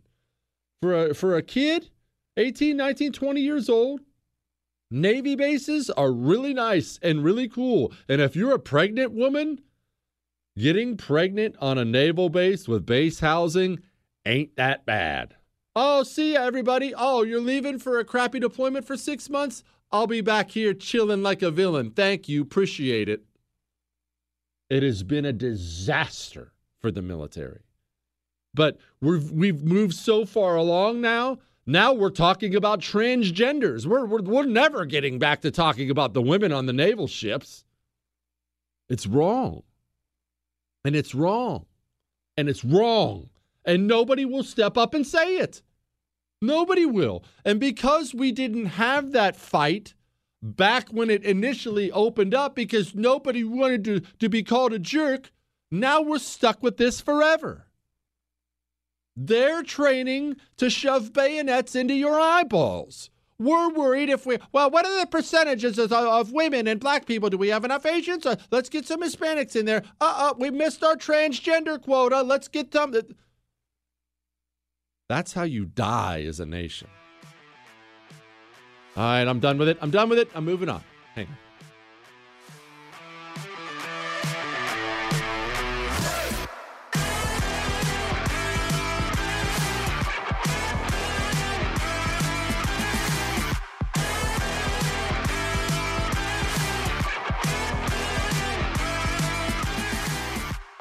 You're never completely ready to adopt a teen. For late nights writing English papers. For your teen's music taste. For dinners, where they talk more on their phone than with you. For the first time, they call you mom. You're never completely ready to adopt a teen, and you can't imagine the reward. To learn more about adopting a teen, visit adoptuskids.org. Brought to you by the U.S. Department of Health and Human Services, Adopt U.S. Kids, and the Ad Council. Part time job, full time hustle, all time Shero to all of us. You nurture, we listen. You teach, we thrive. You lift our spirits, but we've got to lay down the truth. It's time for you, our Shero, to stretch for the stars. Start saving more for retirement now so you can feel prepared and live your life to the fullest. Get free tips to help boost your retirement savings now at aceyourretirement.org slash Shero. A message brought to you by AARP and the Ad Council.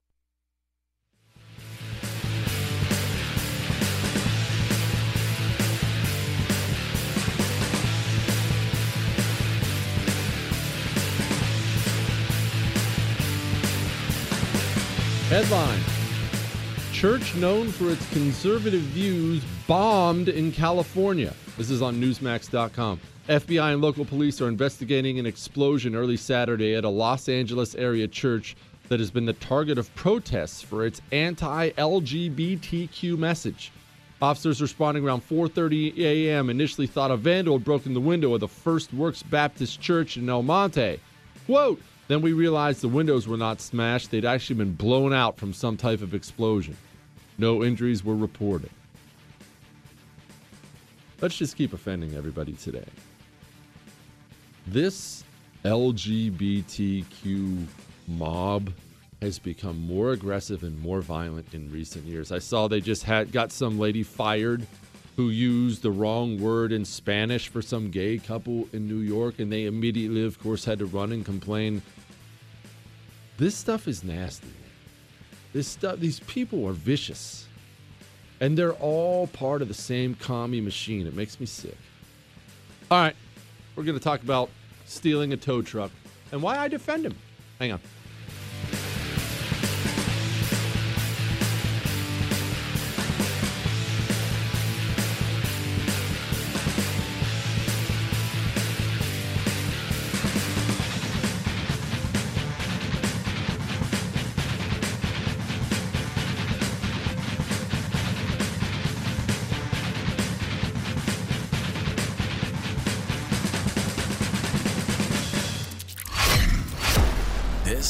Jesse Kelly Show.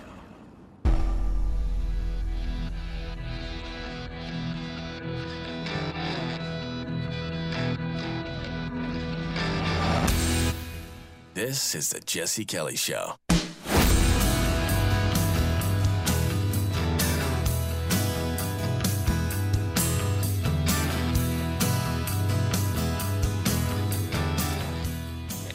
We, we, Yeah. could, we could take over, I don't know. I don't want to name a country, but I mean, 25,000 is a lot of boots on the ground. And for what? It's a lot- Because even the Department of Defense said lot- that there was no intelligence indicating any imminent attack. And the fact that some of these politicians taking selfies with these guys and then an hour later they're sleeping on the pavement in the freezing cold. I mean, what the hell is that all about? It's outrageous. It, it's outrageous uh, it, to see that kind of uh, you know the, the photo op and then and then turn around and, and walk away and forget. Unfortunately, I've, I've seen this happen as well uh, in some of my deployments. I've seen it too many times where we have troops deployed, lives on the line, in danger, and then you have politicians drop in for a few hours, take a picture, smile, shake a few hands, and then go back and, and don't actually do anything to address the reason. Hey, why are our troops deployed overseas? Are we taking care of them when they come home? And are we honoring the great service and sacrifice that they and their family members uh, are providing to our country? On the National Guard, though, in our nation's capital, I read something as well that uh, I think everyone would find disturbing in that not only were 25,000 deployed on Inauguration Day, militarizing our nation's capital, but even as about half of that number are heading home, uh, the officials in Washington are saying that they plan to keep an enduring presence of thousands of National Guard troops in our nation's capital. I haven't seen the justification of that, but again, it just reinforces my concern about what is the kind of what what is the message that they are sending to the American people? What what is it that they are trying to accomplish now by creating an enduring presence? That sounds a lot like a lot of the stuff that we've seen happen overseas. It sure does. Thousands of National Guard troops to be held in D.C., remain there at least through the impeachment trial. And let's let's have another uncomfortable talk before we get to this tow truck thing. What did Republicans do about Democrats trying to use, and actually not trying, using the FBI, the DOJ, the FISA court, the CIA on Republicans in the 2016 election. What did Republicans actually do about it? Uh, I'm not talking about uh, Senate speeches. I'm not talking about tweets. What was done? We now know this is not left or right, Democrat, Republican. We now know for a fact Barack Obama's FBI knowingly lied to the FISA court so they could get wiretaps on Donald Trump's campaign. That is, that's high crimes. What did we do about it? Uh, uh, Bill Barr, uh, John Durham. Nothing's been done. Absolutely nothing. Everybody threatened about it. Everybody talked about it for four years. I'm going to do this. There's going to be a hearing. We're going to have a committee. We're going to have a special investigation. We're going to have the. What was actually done? Nothing. What did Democrats do? Democrats bring in thousands of troops and try the last guy. Our, our, their last guy, the last opponent of theirs, they're dragging him back to D.C. for a trial with troops set up. Who's playing to win? You know the thing about that Sulla, Marius story, the social war, the civil war? I'll tell you this much. At least they understood you had better win the fight to have the kind of country you want to have. We don't even seem interested in fighting it at all. We don't seem interested in fighting it. We've got D.C. Republican leadership out there. Well, I mean, we should have an impeachment. I mean, Trump definitely incited the riot. Are you people out of your minds? Are you out? Do you not see what's happening? Even if you despise Donald Trump, the danger out there right now of what's happening. I'm looking at this. This is a headline.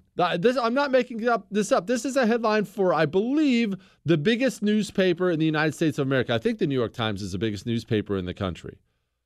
Headline: Why big? Why is big tech policing free speech? Because the government isn't. And this is a direct quote from the article. Quote: We are uncomfortable with government doing it. We're uncomfortable with Silicon Valley doing it but we're also uncomfortable with nobody doing it at all. What do I keep telling you? America's communists are no different than communists have always been. They always police the speech. We have so many bigger problems than Donald Trump right now. As the corporate world joins with big tech, joins with the Democratic Party to decide that you are the enemy, you should shut up. You should lose your job. You should hide in shame. This is such a dangerous place to be for a nation. And we are right here, knee deep in it, and people are still talking about Donald Trump. We have much bigger fish to fry. Headline FHP. This is from Fox San Antonio. Man steals tow truck as revenge for company previously towing his car. This is from Florida. A man from Cocoa, Cocoa, I don't know, it's, it looks like Cocoa to me, is facing charges after he admitted to stealing a company's tow truck as revenge. Late Tuesday evening, Florida Highway Patrol troopers received a tip that a tow truck had been stolen out of Orange County, according to a report. Orange County, Florida, mind you. After midnight on Wednesday, one trooper spotted the car store towing vehicle driving north on I 75. The trooper pulled the truck over and spoke with Amy uh, Ongo. Amy's A I M E E. It's a dude. 30, according to the report. He admitted to stealing the truck. A search for a search on Ongo and the truck resulted in the recovery of methamphetamine, Xanax, and hydrocodone, according to the report. Okay. Ongo was arrested, charged with grand theft auto. Okay, so maybe this guy isn't the best dude in the world. But let me just say this I don't know how tow trucks operate where you are, but tow trucks in my area are known, absolutely known for they'll park it outside of certain parking lots and they'll wait for anybody who steps out of line and bolt over there and tow their car away because that's how they make money. And look, I you know I respect the hustle. I always respect the hustle. But think think how many times they've snatched up some poor soul who just had to run in real quick and grab something and he's in a hurry and comes out to see his car being towed away. The anger and animosity I've heard at tow truck drivers in my life. I think in New York City, they get licenses to carry really easily, and that's hard to get one of those in New York City. It's that kind of anger over there. I respect it. I respect it. And remember, as I switch back to the other story now.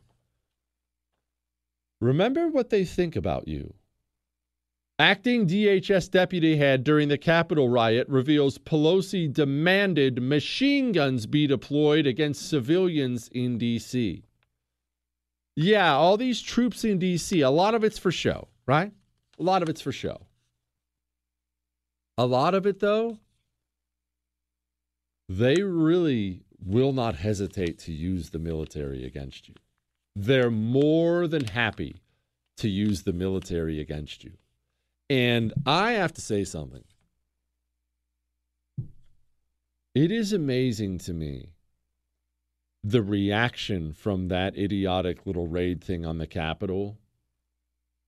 It is amazing to me how many people who live in DC that think the reaction to that is totally appropriate, as if the Capitol building is some sacred sanctuary. Uh, yeah, the Capitol building's good. It's nice. It's not more important than small businesses, and I'm going to tell you somebody who should go to prison in just a second. Hang on.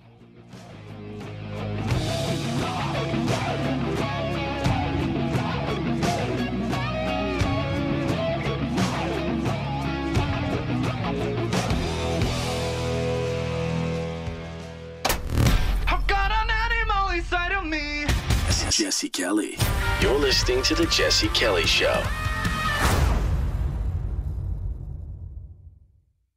Tell you something about SuperBeets. I'm not asking you to go out and start a gym membership where you go for nine hours a day. I'm not asking asking you to eat a, a piece of lettuce every night for dinner. I would never ask that of you because I could not ever do anything like that. But I am asking that you take care of your heart.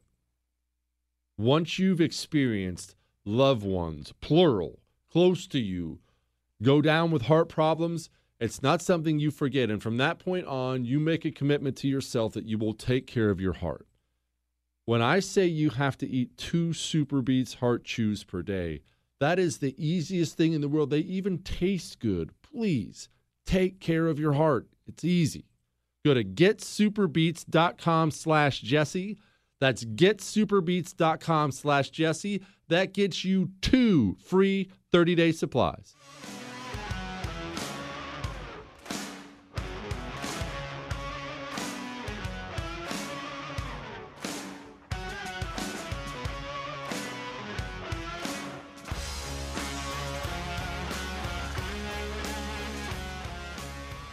Decision today comes amidst uh, a recall campaign, comes amidst lawsuits, and they say that the timing on this is, is arbitrary and convenient based off of that. I want to give you a chance to respond to people that are saying that. Yeah, that's just complete, utter nonsense. So let's just dispense with that fundamental, foundationally nonsense. So that's no.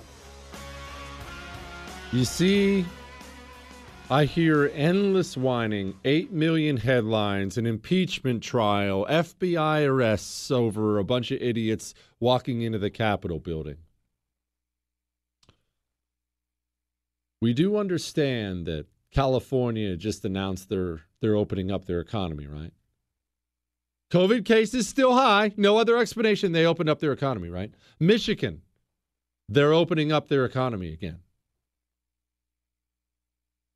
That means we had governors not even hiding the fact they purposely destroyed lives. Destroyed lives so the Democratic Party sh- could win a presidential election. So they could create enough misery, tank Trump's economy enough so a Democratic Party could win a presidential election. Why aren't these people on trial? You heard Chad Robichaux earlier talking about veterans, National Suicide Hotline up 1,000%. Calls up 1,000%.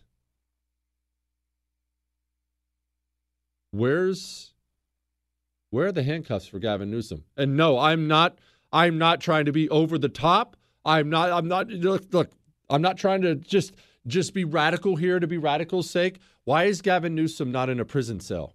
Why is he not awaiting trial? Why is the governor of Detroit, Michigan not awaiting trial? If you took your position as governor of the state and you purposely destroyed lives, ended lives with suicides, destroyed the mental health, destroyed your own economy, and you did that on purpose to win a presidential election, and now you're opening up your economy without a good explanation.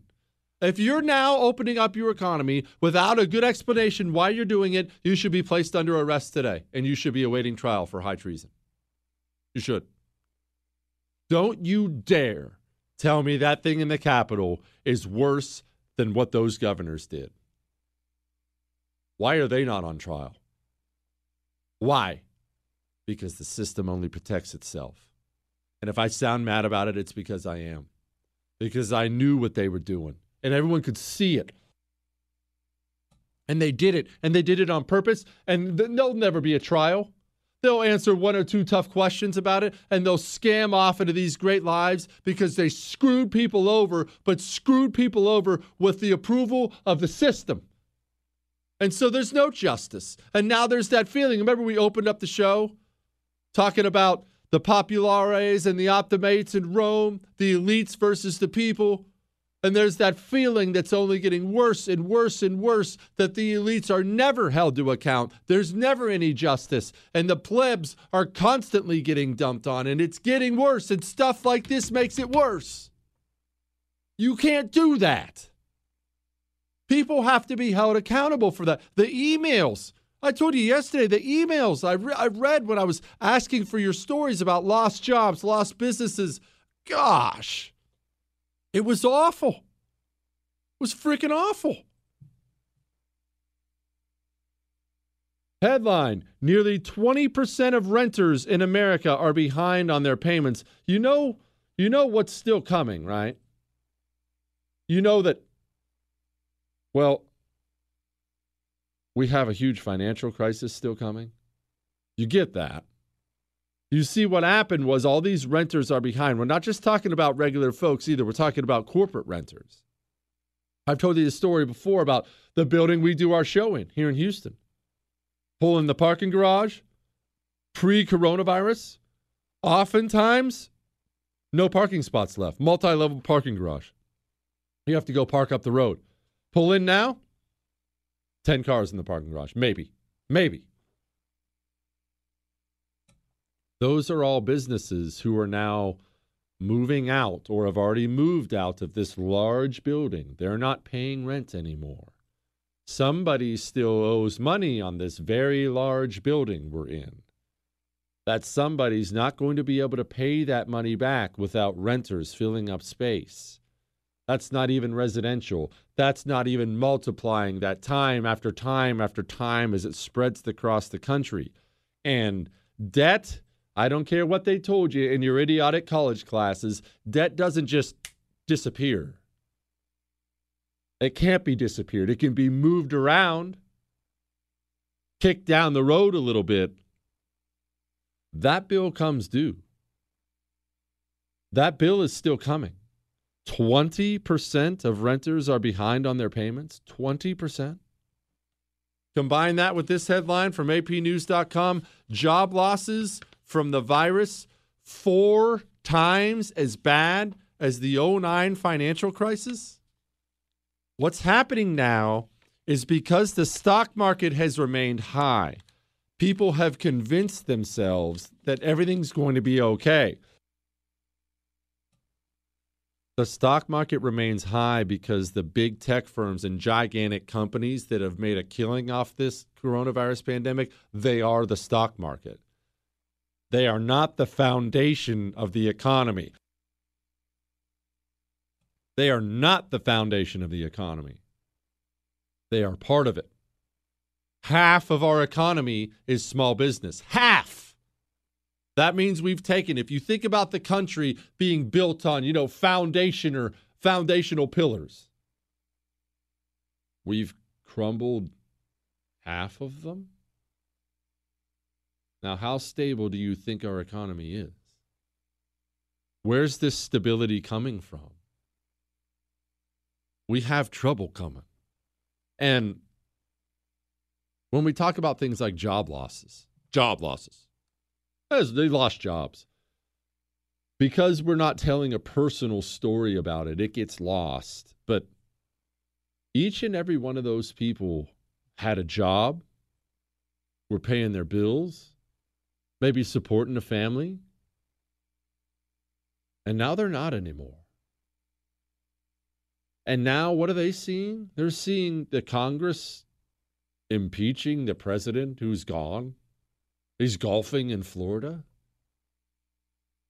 This feeling that the elites don't care, that they don't care at all, that they're living by their own rules, getting richer by the second while you're getting poorer and laughing at you. This feeling is getting worse and worse and worse out there for a reason. And it's insane to me. Maybe it's just because I don't live in DC. Maybe it's because I don't hang out with political people. It's insane to me how the elites in DC, the elites in big tech cannot see what's happening. You think you think deleting a bunch of Twitter accounts is going to solve a problem? All you're doing is making it worse. You think impeaching the former president who just got over 70 million votes is going to solve a problem? You're only making it worse. You think hauling in thousands of troops into D.C. to stand guard is going to make the plebs suddenly respect you more? Tone down the anger? It's almost as if they want to make things worse. That's what it's like. It feels like they want to make it worse. I don't. I actually do want to calm everything down. That's why I'm constantly yelling at them stop! Stop! This is making it worse, but they're not. They're turning it up. We're going to talk to BK about that next. And we're going to talk to him about this Tom Cotton Ranger controversy. Hang on.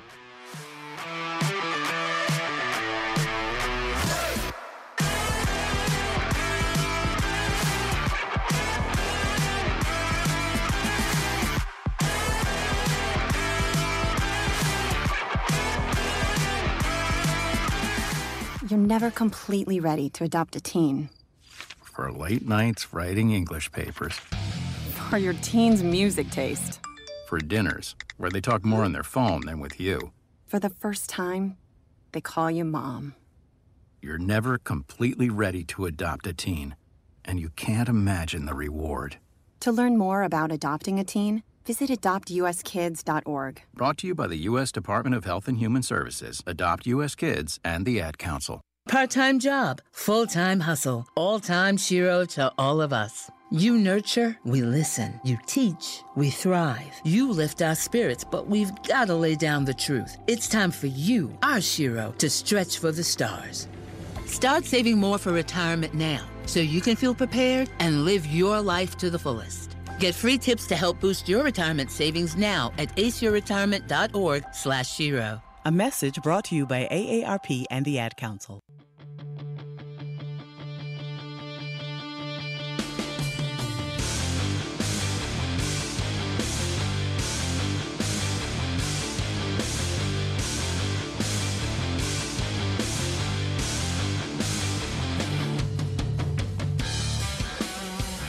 Joining me now, as he does every single Tuesday at this time, the host of World News with BK podcast, former Air Force PJ BK. BK, this uh, this Tom Cotton Ranger controversy story, I don't even know what to call it, has me completely confused. For people unaware of the story and unaware of the background, give it all to us now.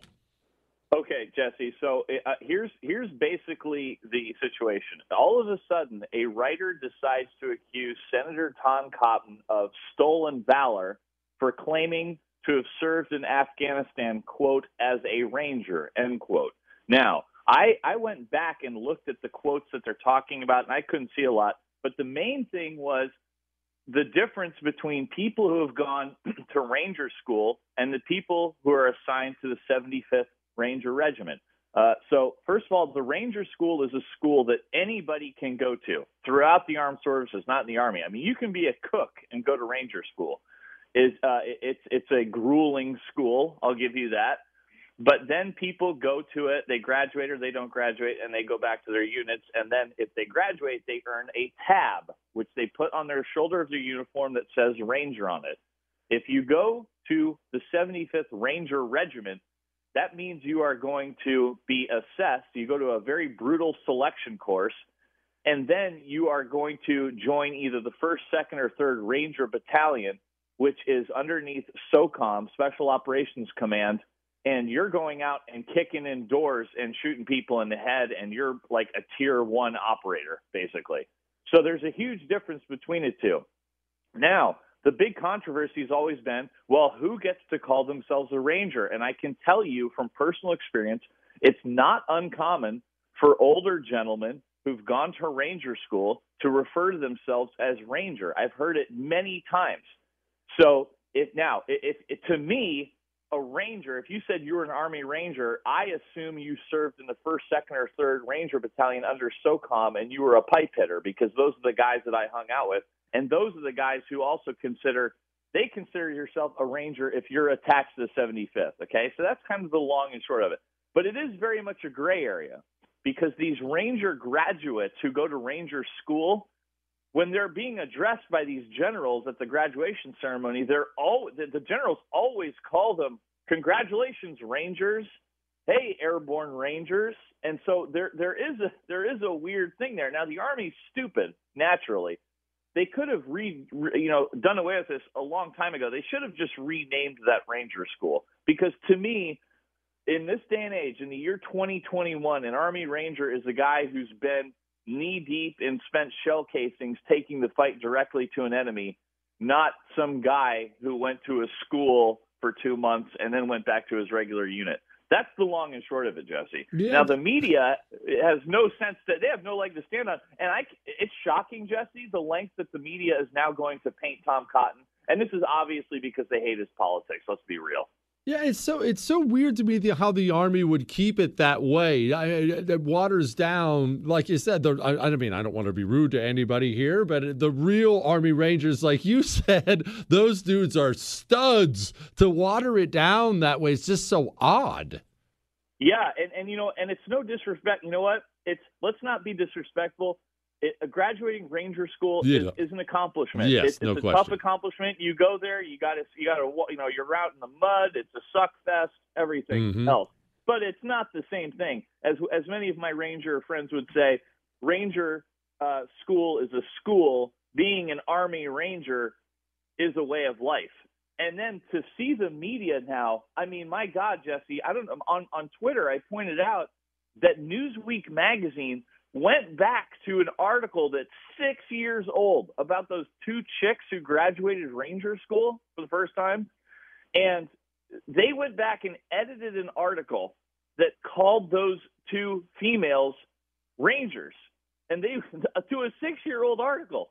I mean, it's it's the first, and you can go back, and the guy from National Review has the before and after shot. And before the article read, quote, for the first time in the Army Ranger School's 64 year history, two women have completed the intense training program and will become Rangers. But now they've changed it, and it says, and will be allowed to wear the coveted Ranger tab on their uniforms. I mean, this is some Orwell stuff. They're going back to six-year-old articles just to own Tom Cotton, Jesse. Why- I mean, the media, the media is sicker than I ever thought possible. Why the Tom Cotton hate? Is this just about that Capitol thing challenging the election results? Is that why they're after Hawley and Cotton and just trying to make sure they get their pound of flesh? Yeah, I, you know, I'm not sure because I, correct me if I'm. I didn't really follow who said what that whole time. I didn't think Tom Cotton was one of the guys who was like, yeah, we, you know, the election was stolen. I, he wasn't a guy that jumped out at me. He could have been. I could be wrong on that, but I think it's just basically they hate the guy. They hate his politics. Even though, hilariously enough, let's remember Tom Cotton was the guy who caused a huge uproar in the New York Times editorial board for saying, "Hey, we should use the National Guard."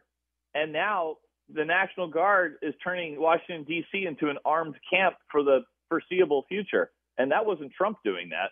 So there, no, but none of them make any sense, Jesse.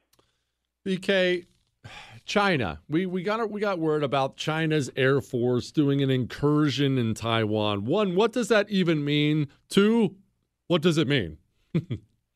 Uh, well, you know, they're well, China and the Taiwan. It's long been it's long been a huge uh, a huge controversy. China claims they own Taiwan. Taiwan says they don't. And yeah, like you said, those Chinese Air Force planes, those are 12 fighter jets that went into Taiwan's airspace, and they've done it in a few days now in a row. And China used Taiwan as its own territory, and Taiwan says no, we're our free, we're our own free people, we're a democracy, and uh, we don't. But China keeps claiming them as their own, and China is ratcheting this up now that Sleepy Joe is in office. They're uh, bringing fighters and bombers, and they're that's different because in the past, you know, you'd always hear about a Chinese reconnaissance plane maybe slipping through the airspace and taking pictures. But now, in the last few weeks, it's been we're talking like multiple Chinese bombers and multiple jets. So, I mean, I, I don't know what's going to happen. Uh, and, and, you know, Taiwan does have an air force and Taiwan does have air defenses. So let's see if they, uh, let's see if they let slip a few uh, anti-aircraft defense mechanisms. It'll be crazy to watch. BK, Obviously, would- they're no match for China. If China wants to go take it, and they obviously do want to take it, uh, in all seriousness, why don't they just go take it? Like, there's nobody who could stop them. No, I know. We, well, we live in an era now of optics, Jesse. You know, obviously China physically is the bigger force. They could overtake the island by sheer force. They could carpet bomb it into oblivion. But that's going to look really bad on on Instagram. So, you know, it sounds stupid when you say it out loud, but that's the time we live in. I mean, it's the same thing with us. We could have gone in. We could go to Afghanistan tomorrow and just level the place from uh, north to south but we're not going to do that because the optics are bad. And that's and China is no different than us in that regard. They're not going to do that. They'll just wear it down slowly, drip by drip, uh, by threats and by stuff that you can't see behind behind the scenes. Did we did we lose all the gains we made with Trump when it comes to China as soon as Biden got elected, or did was Trump so effective on that front that Biden's going to be bound to some of that? You know, it's hard to say, Jesse. As I counsel my many younger viewers, I counsel them to not get emotionally attached to any one man. Mm-hmm. And as you know, the the movement is far more important than one man. You know, the yep. movement of liberty. You and I, have, you and I agree on these things. Where you know the the, the more the more important item is is liberty, uh, self responsibility, self determination, the things that make America great, and that goes beyond uh, Trump who you know he he really he, in many ways Trump to me is a tragic figure because if he had the slightest interest in actually doing the job, he could have done so much good, but he didn't.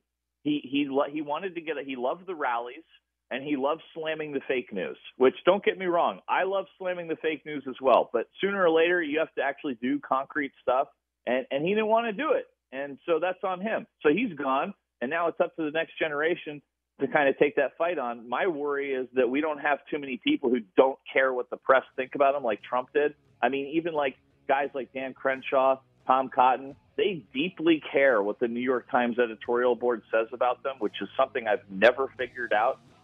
But but, nope. but they do. BK. They do, and uh, I, fear about that. So hopefully it changes. Podcast is the real world. The, the what, what is it again, BK? World, the, the world, world news BK. World News with BK. BK, appreciate you, brother. Thanks.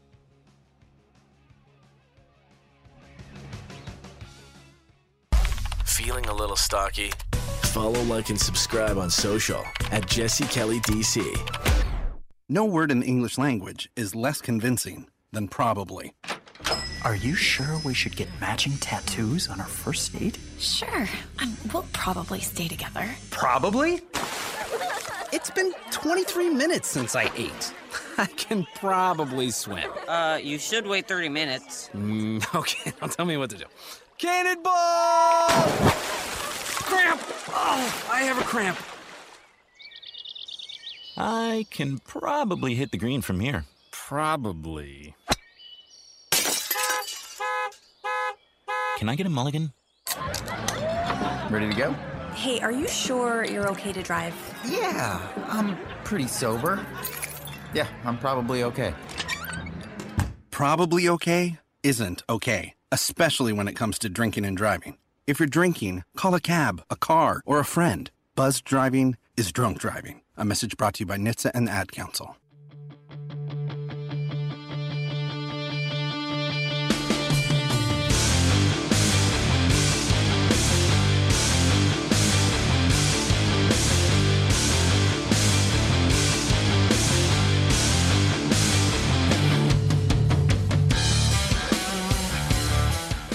the mob that stormed the Capitol on January 6 to try to stop Congress from carrying out its constitutional responsibilities were behaving like domestic enemies of our country.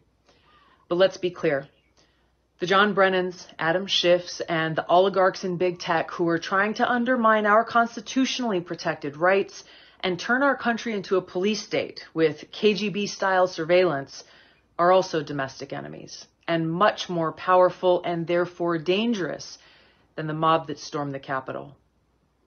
Now, John Brennan said, so I know looking forward that the members of the, the Biden team who have been nominated or have been appointed are now moving in laser-like fashion to try to uncover as much as they can about what looks very similar to insurgency movements that we've seen overseas, mm-hmm. where they germinate in different parts of the country and they gain strength and it brings together an unholy alliance frequently of religious ex- religious extremists, authoritarians, fascists, bigots, uh, racists, nativists, uh, even libertarians. Now, President Biden I call upon you and all members of Congress from both parties to denounce these efforts by the likes of Brennan and others to take away our civil liberties that are endowed to us by our Creator and guaranteed in our Constitution. If you don't stand up to these people now, then our country will be in great peril. What do you think is more dangerous? A mob or the entire system being corrupted. I, I think I think we don't think it, I think we don't talk about it enough that our CIA directors, our FBI directors are leftists who think you need to be punished. Christopher Wray, current head of the FBI. Trump's hire. Christopher Wray, one of the few people kept on by Joe Biden. Why do you think he did that? Why do you think he did that? Hmm. Now, I promised you I'd address this, and I'm going to right now, real, real briefly. Biden to speed up replacing Andrew Jackson with Harriet Tubman on the $20 bill. One, I have no problem with Harriet Tubman being on some money at all because Tub- Harriet Tubman was a boss. I will say I have a bunch of friends of mine who said, Well, I don't have any problem with it either, but why not Frederick Douglass? He did way more. And to be honest, he did do way more. Frederick Douglass was a stud. You know what? Maybe I should do a Frederick Douglass show soon. That dude was a stud. He was awesome. What, Chris?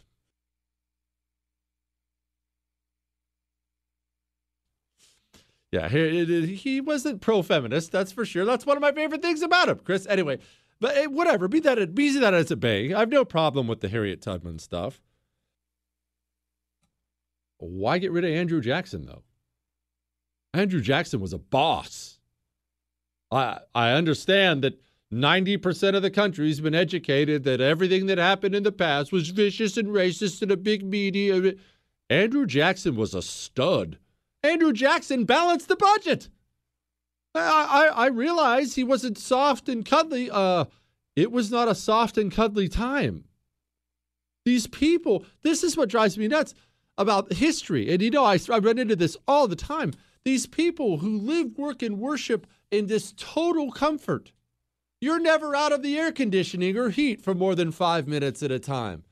Your food is always right beside you. Your life is so safe. You're, you're 99% of you are never going to encounter a criminal on the street. Life is easy. You talk about people who lived in an era where life was hard and dangerous and difficult decisions had to be made, and you look down on the men who lived, worked, and worshiped in there. Andrew Jackson was a POW to the British at the age of 14 and refused to follow orders so much so they sword slashed him in the head. Don't judge Andrew Jackson. Andrew Jackson came up rough. If I remember right, his dad died when he was very early. I may have some of this fuzzy, uh, I mean, brutal life. His whole life fighting and now we look back at the warriors who built this country. Well, this particular incident, but it's not what my uh, gender studies professor would have done. Your gender studies professor is a fat loser who's never known danger in his entire life.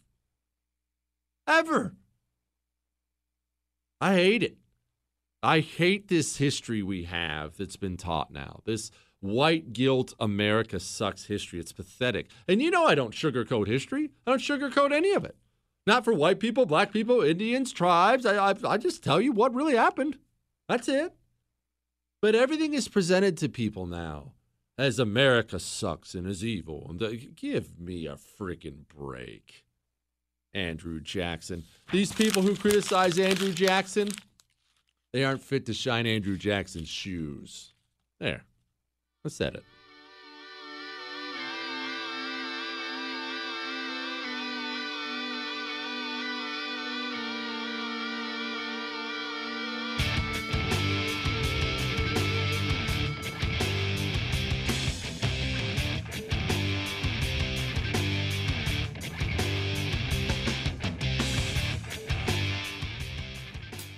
One in three adults has prediabetes. One in three. That means it could be you, your football buddy, your football buddy, or you, your best man, your worst man, you, your dog walker, your cat jogger. While one in three adults has prediabetes, with early diagnosis, prediabetes can be reversed. Take the risk test at doihaveprediabetes.org. That's doihaveprediabetes.org.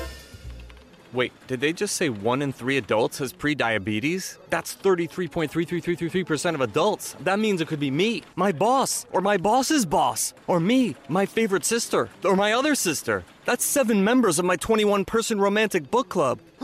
Wait, the one in three could be me, my karaoke partner Carol, or ugh, my karaoke enemy Jeff. I'm gonna take the risk test at doihaveprediabetes.org. Brought to you by the Ad Council and its pre-diabetes awareness partners.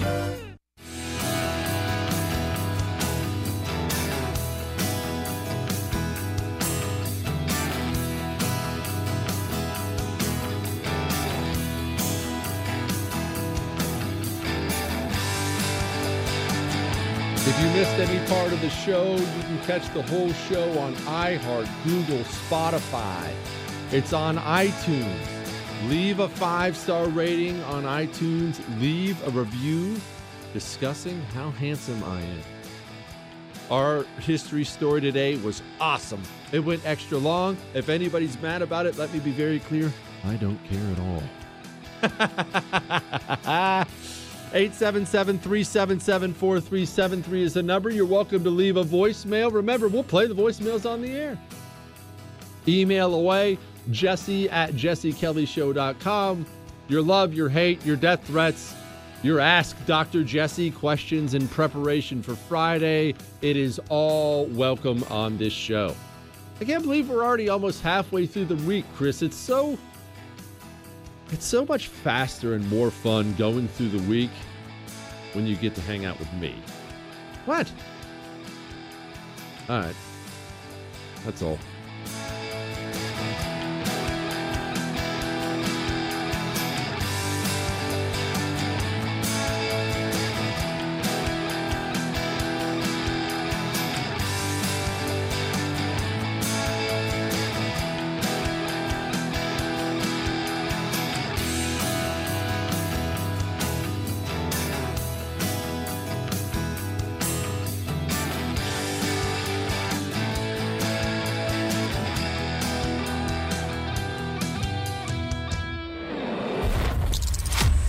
Jesse Kelly Show. You don't have to dip forever. You know that, right? You don't have to smoke forever. And the reason I say it like that is I have been that guy. I, I've been that guy. I dipped for so long. And what would happen is I would decide I'm going to quit. Ah, it's bad for me. I'm going to quit. I'm a man. I don't need any help. I'm just going to quit cold turkey. And I would fail time and time and time again. I tried things like the patch. That didn't work.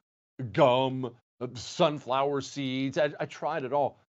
It's just a matter of finding the right thing to help you quit. That's Jake's Mint Chew. Go, put in your dip. Just make sure it's Jake's Mint Chew. It's tobacco free, it's nicotine free, it's even sugar free. And I highly recommend, just a personal choice, I highly recommend their CBD pouches because it really helps take that extra edge off. Get a jakesmintchew.com. That's jakesmintchew.com. Make sure you use the promo code Jesse at checkout. When you do that, you get 10% off.